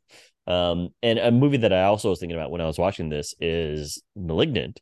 Um and obviously Mhm. James Wan is like way he he's a master at this point of his craft. But Yes. there's an element of Malignant where you're just not sure what you're seeing. It's like a dreamlike state, and you're like, I feel like this is happening, but maybe it's all just happening within like our main character from Malignant's head. I'm not really sure. Like, mm, is she dreaming about this for real, or is she actually there? Like, is she clairvoyant? And it's a really like well done, well handled situation. Here, it's kind of just played for a lot of like jump scares or you know clever editing. I think the most tension I did feel was in that first sequence where she's talking to her patient because there's like really good, really fun camera things, I should say. Um, and then the other time is like when she's intently listening to an audio clip, and even the audience is like, "Why are you increasing the volume?" Mhm. Um, and that's like a really fun thing. But you know, beyond that, I think that they're kind of cheap, and I don't mean that in in a pejorative way. I just mean that as like it's just there to scare you at times because there's one sequence where you know the cut is that there's somebody that's in a crosswalk and the sound of a horn is there to kind of uh, jolt you as an audience. Like yeah but you know like if she was actually in like a, a daydream type thing wouldn't she have been hit by a car or something? Like it, it should have been more more uh mean spirited in some way. But you know like i think it, it just ultimately falls fairly average because aaron i didn't even think about the ring but now that i'm thinking about it, it's like yes i get that there's a conceit in in both those same movies but it's Mhm. almost it's also just like yeah we've seen other movies that are better than this and well, it's also I- like it's ill to like the ring at least has like a stupid fucking rule. It's like seven days. Where like this is like, I guess maybe you die after a while. I don't know. Whatever. Like it, It was- doesn't. I, I did like like- that i was just like you know it's in it was between seven days here but it was also five and it was also four, Four. and it also got stopped one time at 4 Uh-huh. um yeah, that that i had an issue with because i just i think i and, and Abe, i think it's something that you just tapped into where it's Mhm. like this movie couldn't decide whether to be subjective or objective Mhm. and so oftentimes in the same scene and like point of view is so very important like we're taken along with this journey with this woman and we're seeing the weird things that we're she's seeing but then at other times we're experiencing her how other people are experiencing her but then it's not tight enough on what she's going through to make that work like yeah. I entirely got- agree with this. got a fiance right Who gets dropped? By the way, like there's no. I'm talking yes, I'm talking about like gone. Yeah. I, I Yeah. was like, huh? There's Yeah. a weird number of of like loose threads that are not tied Right. up that Yeah. bothered me. And but I, I but I know you're exactly what you're saying as far as like perspective. It's the kind of thing where movies like this, I wonder if they play fair, where you know the the rules. It's not like I you know, horror movie weird shit happens. Yeah. fine. Weird shit happen. Like I get Right. that, but at the same time, it's like I I don't need it to be like a you know I don't need a book to like have everything laid out as far as what's what you know Smile Curse Monster is going to do to me. But at the same time, you, there need, I I feel like I I need some kind of like understanding of what's the what's the solve here if any or something. I it's hilarious because like um you know what we're sort of describing here is an unreliable narrator, but for horror movies that's actually okay. But here they actually Yeah. just don't really explore the unreliable narrator that well, which actually just kind of makes you think, you know, some scares are are better than other scares, and then you know things just have to happen. I think the other way that I sort of thought about it when you were describing it is like, you know, this came up on Twitter like a, a few weeks ago, where like the 180 rule of things, and they they mentioned um the latest Fantastic Beasts movie where a Oof. person is viewed, and then in the next shot, you're like, this actually shouldn't be happening because we were at the point of view of one person, Yeah. but the other person moved. So for this one, it's like, you know, some of that is kind of happening too, where we're as an audience member, you're just like, what happened? She actually has a really good line to her fiance of just like, okay, so the person I'm supposed to trust most in this world is like the person that that doesn't believe me. You're like breaking Mhm. like my heart kind of thing. And then like what you guys said there, no real consequence to that. You know, that actually is actually some pretty profound stuff about her trauma and grief. But I think ultimately too, there's something that I just didn't understand. You know, or what'd you just call it? Like the the smile face monster or Smile face curse monster, whatever. yeah, Faust Smile face curse monster. Like I don't understand why she thought what she was gonna do in the third act was, was gonna work because we as an audience don't even know the origin of this. Like if it had been one of those things like again, malignant, where she had seen these things her whole life, or something like uh Aaron, Yeah. or Terrence, you mentioned Yeah, if with um yeah. with Mhm. black hat coat coat man. Uh, but it's it's like, oh, I get it. Like this is definitely something that's haunting you, and you are the only one that can. Like you know, a, a Freddy Krueger type thing where it's like it's happening to these kids because of a specific reason, and they are the ones that can stop Freddy Krueger, and they know how now. Like it actually was cool for her to be like, you know, I'm I understand that I am also in control of my own mind, but where does that go? Like I don't understand. So I think that it's like Uh-huh. it's like it's like in uh, like a time loop movie where the character's like i'll just do a good thing that'll be fine and then it doesn't work except this movie's like i'm convinced that it's going to work like Right, I, have done yeah. it yeah. And I I think my other gripe with this is just that nobody believes her and not even for like the same reason that you guys were pointing out. I'm just like you know she's a doctor. She's a medical doctor. She's a psychiatrist. She should have like the lexicon and the vocabulary to describe things to her. And she kind of does when she goes to see uh, her own therapist. But I just didn't like how everyone was like what are you talking about? I think you should just take some time off yada yada yada. In other movies that are better they'd be like I believe you. Let me try and help you. And then that person dies in her quest to go and like, you know, take care of this thing, which doesn't happen. It happens in the form of Rob Morgan, but even that is thrown away like fairly quickly Yeah. It just doesn't make any like real sense. So again, an unreliable narrator that is not very good in a horror movie. it's Well, because uh- i i believed it from Kal Penn i was like i believe he's acting the way he needs to be acting but it was the like her family and her fiance that just kept pissing me off where it's like yeah people just I- automatic like do they already hate her like i don't Yeah. understand this dynamic at all like it seems like they're always against her from the start Yeah. and it's like ah, this is annoying i, can't I kept I kept on like thinking to myself at the screen. I was like, just just find like this would never happen if this was like an Asian family or like you know a black family or what have you. It's like like again, I love the the the thing we call always bring back to is like insidious. Like they just move out of the house, but it doesn't do anything. Yeah. But at least they tried to move out of the house. You know. Mhm. Yeah, I think like I think I think there are like uh, little foundational things that that kept the movie from it just nobody in her position is going to be allowed to come back to work after something like that happens, Mhm. let alone you know get to do it and then be like take the day, take the week, you know, see go see your therapist again because you just witnessed somebody die in your face Mhm. Yeah, it wasn't like a whoops. It was a I just saw someone smiling at me while they cut their fucking throat open. Like, Yeah. that's, that's a that's a that's a yeah. That's a take a work leave. From Right. Yeah, and like- yeah, like what you're saying too, Tim. Like you uh-huh. have to go seek counseling for this. This is not normal. Like, Yeah, not not even like your behavior, more just like what you experience is not normal. yeah, just there are, you know, it's like, okay, so we've got this ex who works for the police, which very messy. Right. And I, I Super I cool liked- guy though. He's like he he's relatable. He listens. He has like French movie posters. Like he's just like- Lives in a studio. lives in a trying to figure studio. out how he could have. Although the higher up, you- the the like the police in big cities do make a lot of money, um, but it was how that was developed and how they didn't bring the fiance back into the pic. Like, I I think I just I just wanted more. Like, I wanted more either more of a sense of malevolence Mhm. yes.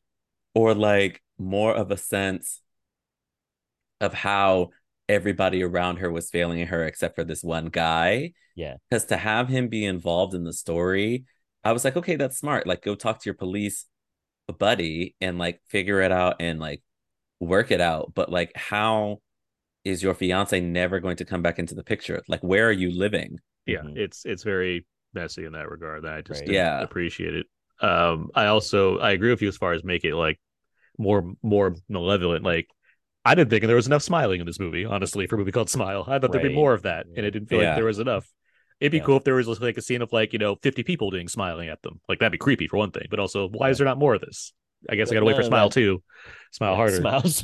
Yeah, I think the Smile only harder. the only effective smiles were when they when the filmmaker was like, I've seen Hereditary.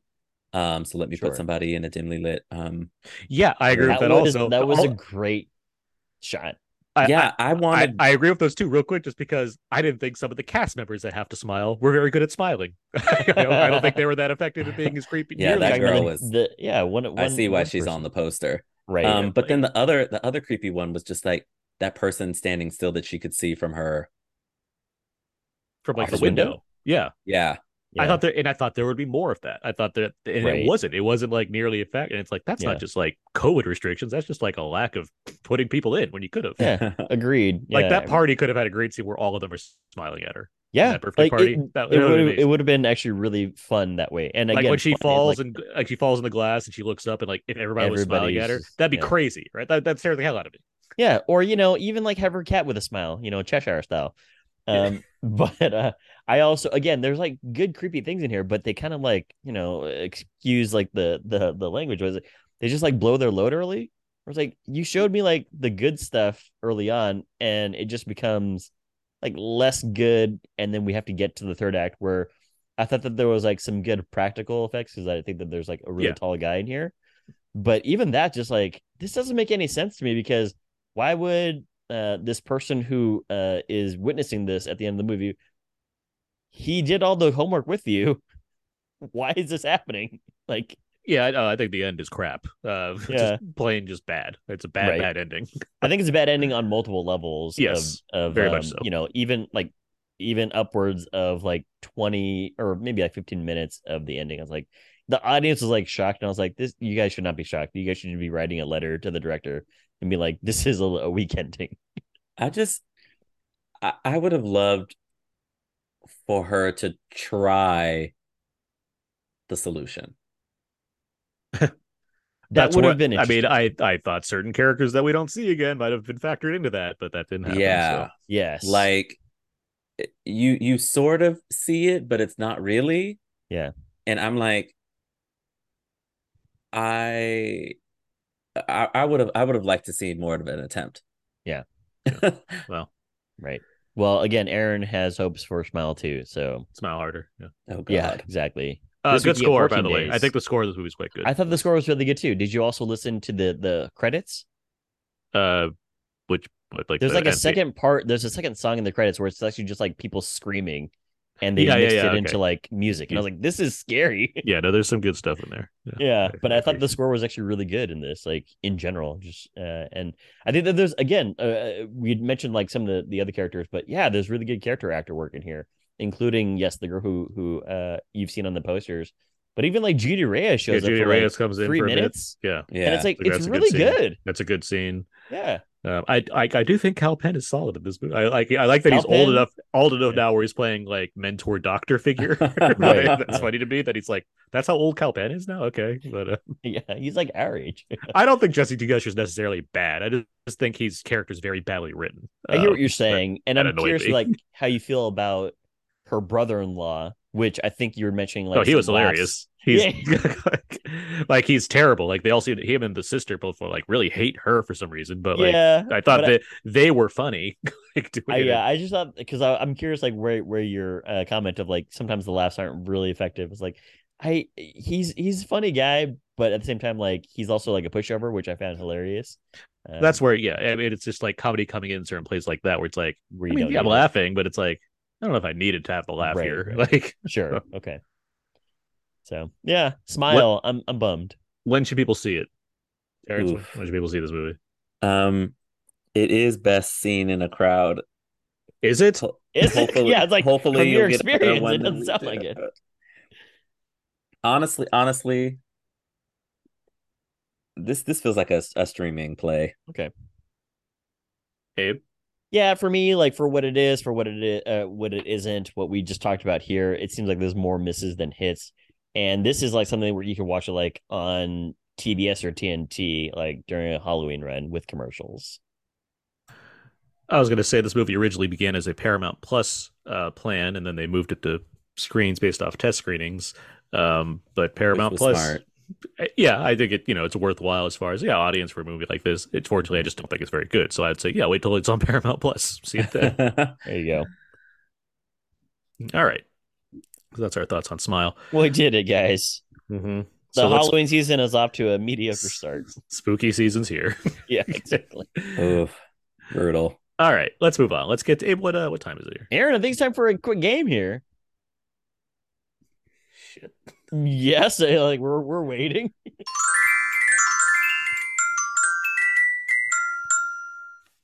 Little known fact, that's actually the ringtone uh, that you hear whenever you enter the Smiley House, but they didn't. uh, they took it out because Aaron was like, "I want to license it," but they're like, "No, you cost too much." Yeah, that's how it went. That is, of course, the improv theme for games, and I have a game for you guys this week. hmm It is called Alternative Movie Titles Cursed Edition.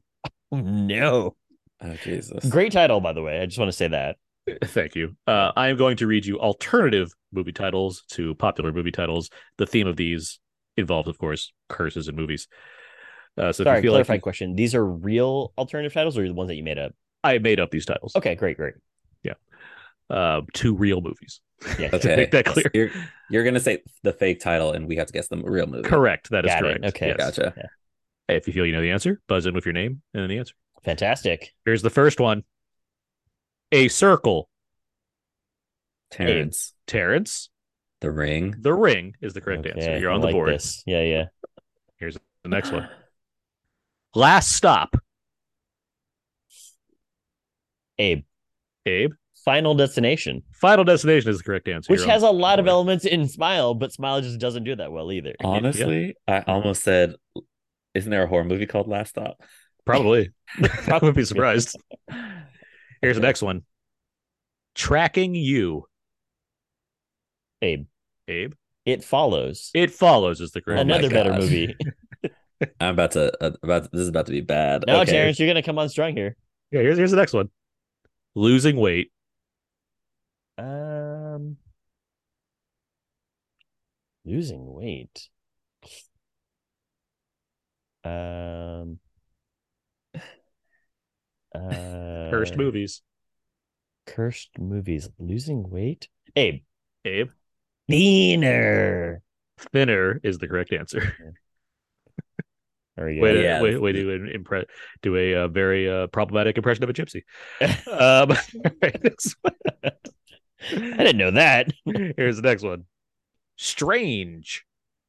What? Terrence? Strange. Terrence. It. Incorrect. Strange? Strange. Oh, your inflection really helps out. Strange. Um, hmm. Terrence said it's strange. I'm gonna say I don't know. I don't think this is a movie title, but weirdo. You're very close, Terrence. Terrence. Weird. Incorrect. The answer Okay. is freaky, Freaky. Oh, Oh, okay. okay. cursed. Yeah. All right, here's the next one. Fact or challenge? Fact or challenge. I know you just had a ball coming up with the. Yep. Do you have this one? This seems like one of the easier ones in my eyes. yeah, but is there a It's, horror I'm, it's, movie? it's, I'm trying to think of cursed. It, it's, Yeah. it's thinking of the movie. It's, you know, trying to go through the Rolodex. I mean, Abe, Abe, Truth or Dare? truth or dare is the correct That's answer. a horror movie. Yes, Okay. about a curse. Yeah. I Came mean, a couple I- years ago. Oh, a couple years ago. Okay, like I don't remember this, but That mo- with uh, Lucy Hale and Tyler Posey. look at you knowing the cast. We should have done a cast of cursed movies, Aaron. Here's the next one. Uh-huh. Tired and empty. Terrence. Terrence. Oh, F. I just had it. I'm gonna say dead or alive, even though I know that's wrong. It's wrong. Tired or empty? Tired empty. Not not or just tired empty. Yeah. Oh I mean, if Terrence would to buzz in again, no, go ahead. I don't have one. Um, tired empty. Uh,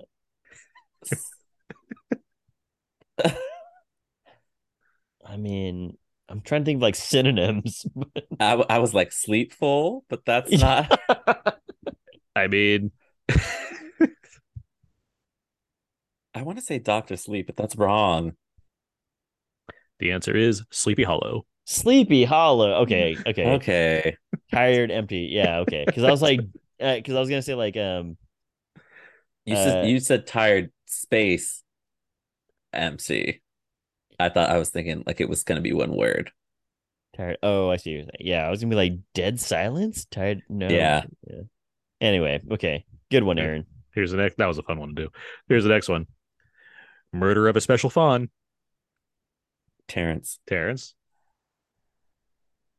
The killing of a sacred deer. That is correct. Okay. Here's the next one. Yep. Taking them to the underworld. Huh. Terrence. Terrence. Drag me to hell. Drag me to hell is the correct Oh, answer. that's Terrence picking one. up Steed here. Ah, that's a good one. Yeah. Here's the next one. Okay. Kids games. Oh, Abe. Babe.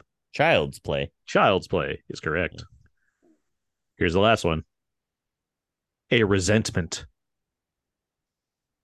Hmm.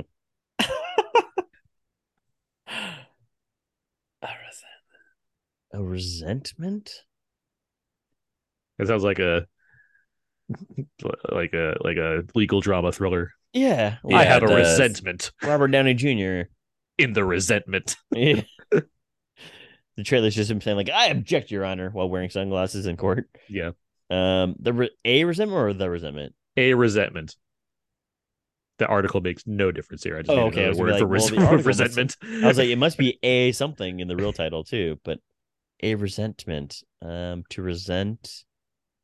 Okay, I resent you. Um, Please work this a out. resentment. Terrence. Terrence, The witch. incorrect. Okay. A resentment. Am I am I Um, ice cold? Uh, I mean, it's not right. Yeah. Okay. Um, a resentment. Um, I don't, I don't know. Wishmaster, it's The Grudge. The Grudge. Good job on pulling out the your thesaurus, man. I start. I started and ended with J horror. Um, I like it. I like that. Yeah. Well, Terrence, you did come back with a with a nu- with a nice uh, three hits there, but Abe, you are a winner this week with Woo. five correct. Yeah. Let's go. Uh, Good job, good job, both of you. Good game. Yeah. Thanks for that. I thought That it was, was- fun. That was the hardest game that we have played on this podcast.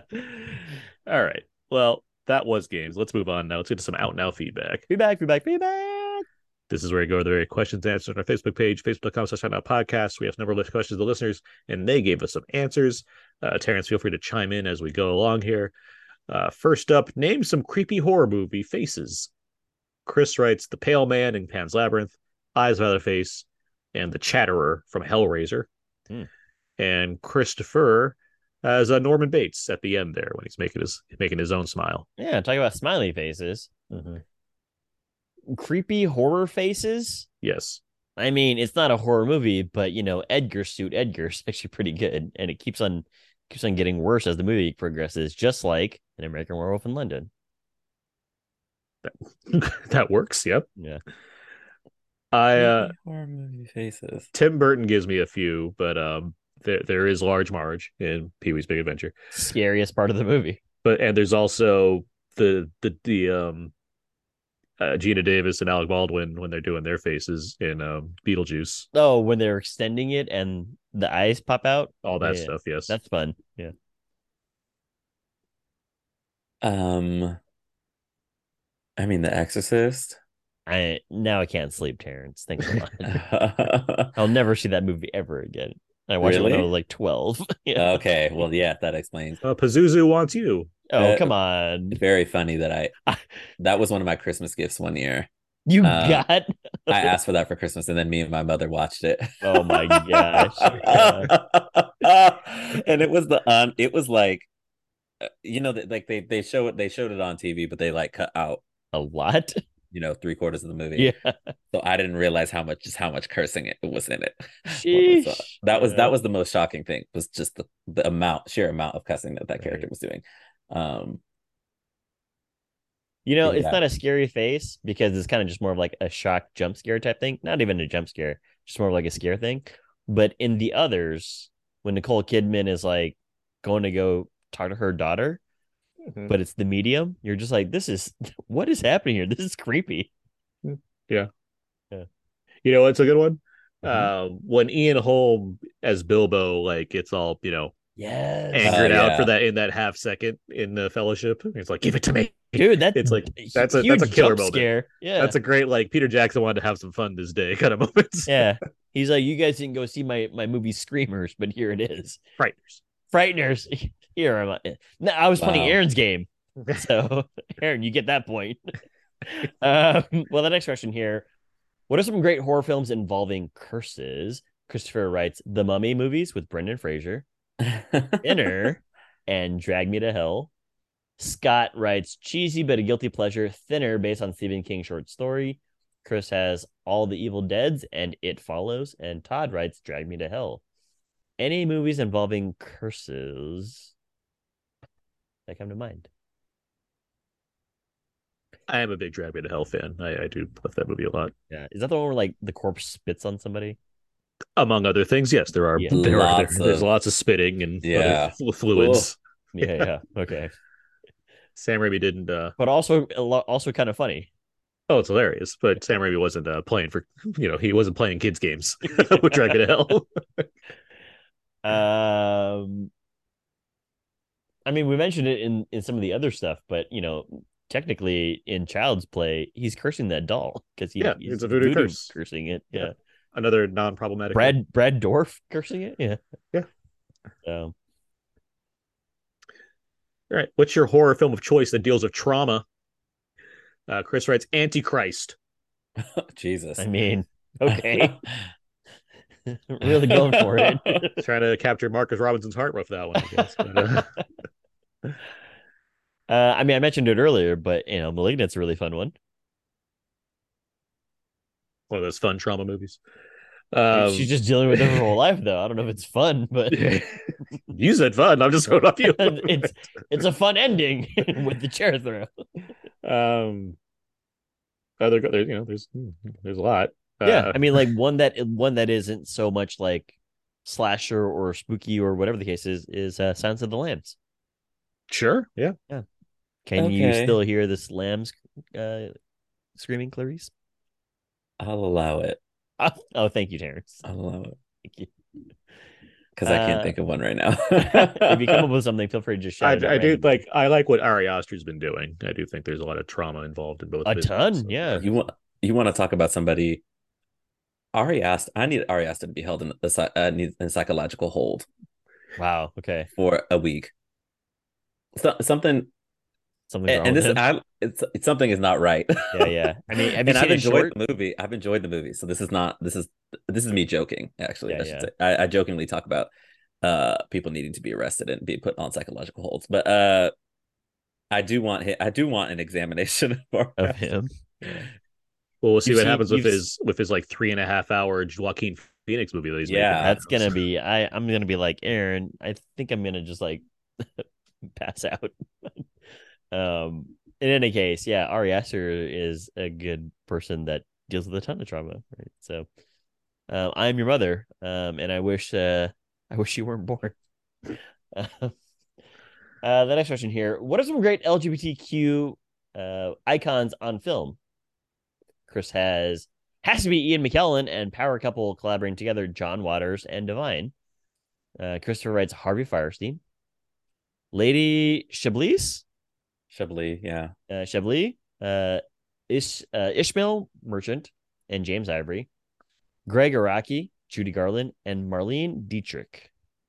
Any other great LGBTQ plus icons on film? Oh gosh. Chair. Cher. You're talking about from Mamma Mia 2, right? Don't don't do the Oscar winner. don't do Oscar winning actress chair like this. Fine, Moonstruck Cher. We get it. I mean, she was she was fine in Mamma Mia too. Uh I've only seen her in it? the trailer. what was around her um was there. Mhm. Uh why is nobody coming to mind, even though I there's so many. Nobody coming to mind, even though there's so many. Well, if something does come to mind, or if you want to Google search it real quick, feel free.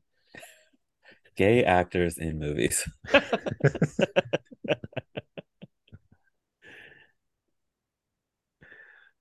All right. Well, what are the what are the great what are the great modern rom coms? Um, I said modern, but here comes Christopher with When Harry Met Sally, Sleepless in Seattle, Hitch, Jeffrey, and which Jeffrey? What am I thinking of? What's that? Uh, Well, don't Hitch is modern. No, what's what's Jeffrey? I don't know Jeffrey. Um, Is it spelled G E or No, it's J? E? G with a J.E.. J. Jeffrey movie. Is that something I'm missing? Mm, It stars. It's from '95. Who's in it? 95. Patrick Stewart, Steve Weber, Sigourney Weaver, Nathan Lane. Rom com icons. Patrick Brian Stewart. Wow. It's a gay romantic comedy based on a play depicting the life and times of Richard Jeffrey. Okay. okay. All right. Jeffrey and Moonstruck. Uh, Chris has Amelie. Amelie. Wow. What are some okay. great modern rom coms? Like modern as in they were filmed modern times or modern as in I think like within Uh, the last like 15 years. I, The- that's that's more what I was angling towards, just Well- more like recent rom- modern. But I do like what you're angling at as far as yeah, contemporary rom coms. yes, you know I you know I I'm a Pride and Prejudice 2005 stan. there you go. and that movie's Um, even- hilarious. Even, though I would consider that more of a romance drama than a I rom was but I will say, mention it's like, it is that a here. comedy? I'm mentioning it here regardless. Okay. because I I love I mean, to all the boys I've loved before. That has like a three-peat or a trilogy. yeah, you yeah, and the I still haven't I still haven't seen the last one. Okay. Um but the that first where that they first died in a fiery explosion, the only possible ending for that trilogy. the That first, one, was a phenomenon.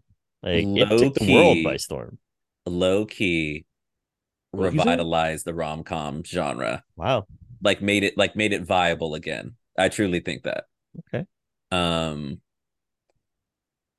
because you know, people were not you know, making rom coms.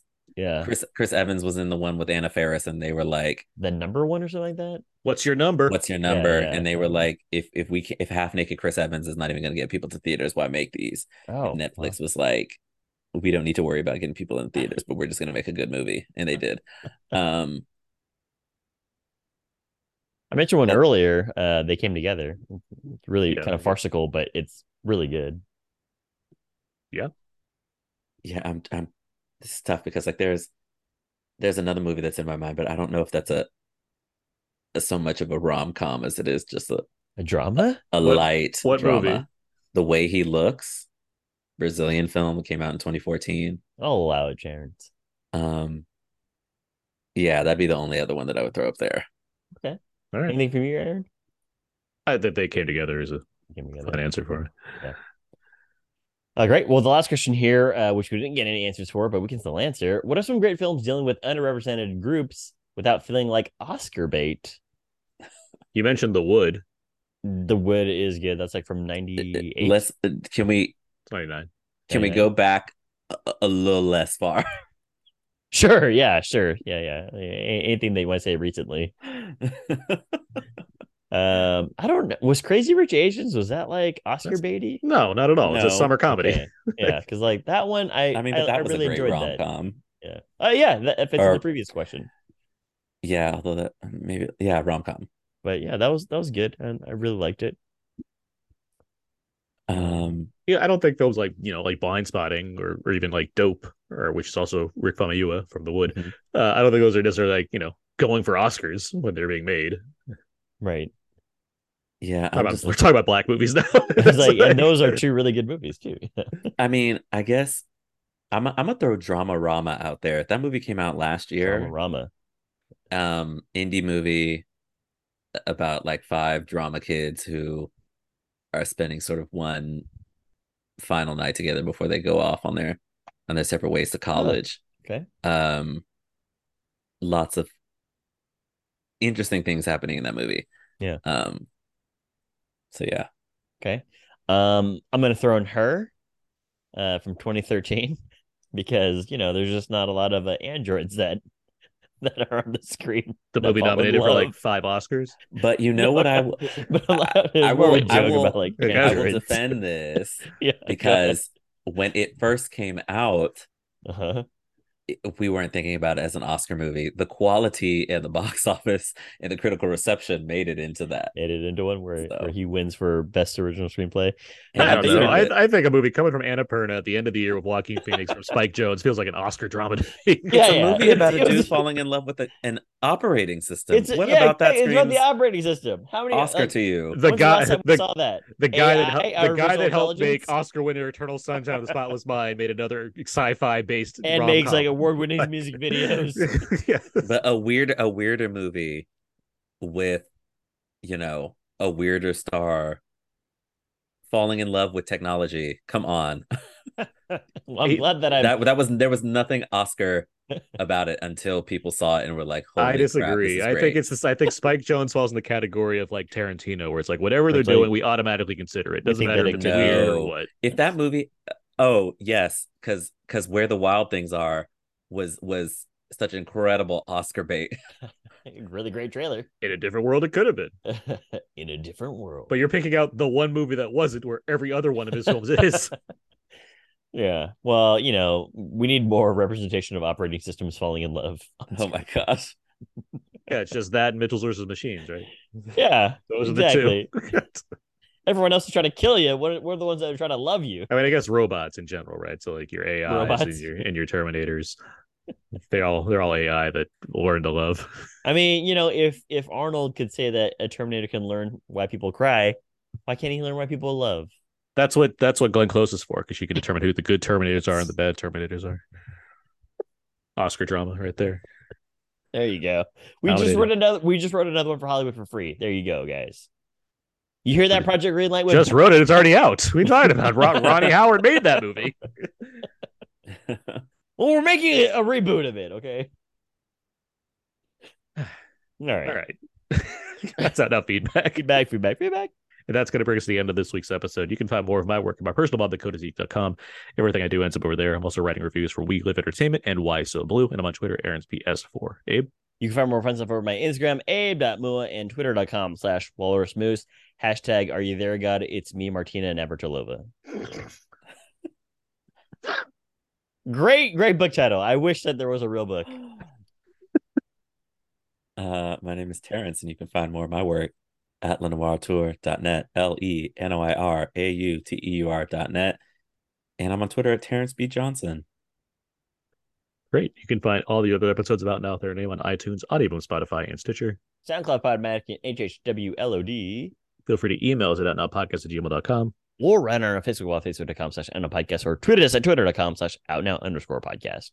And follow us on Instagram, instagram.com slash out now underscore podcast as well. And of course, leave us a review and rating on iTunes. And stay tuned for all the horror episodes that will be coming along. Uh, Terrence, thank you very much for joining us. Thank evening. you, Terrence. Yeah, thanks for having me. for sure. Glad to have you here as always. Um, we do have our horror episodes coming, as I just mentioned. Next week we'll be talking Amsterdam, Oh. And that's going to do it for this week. So until next time, so long. And goodbye.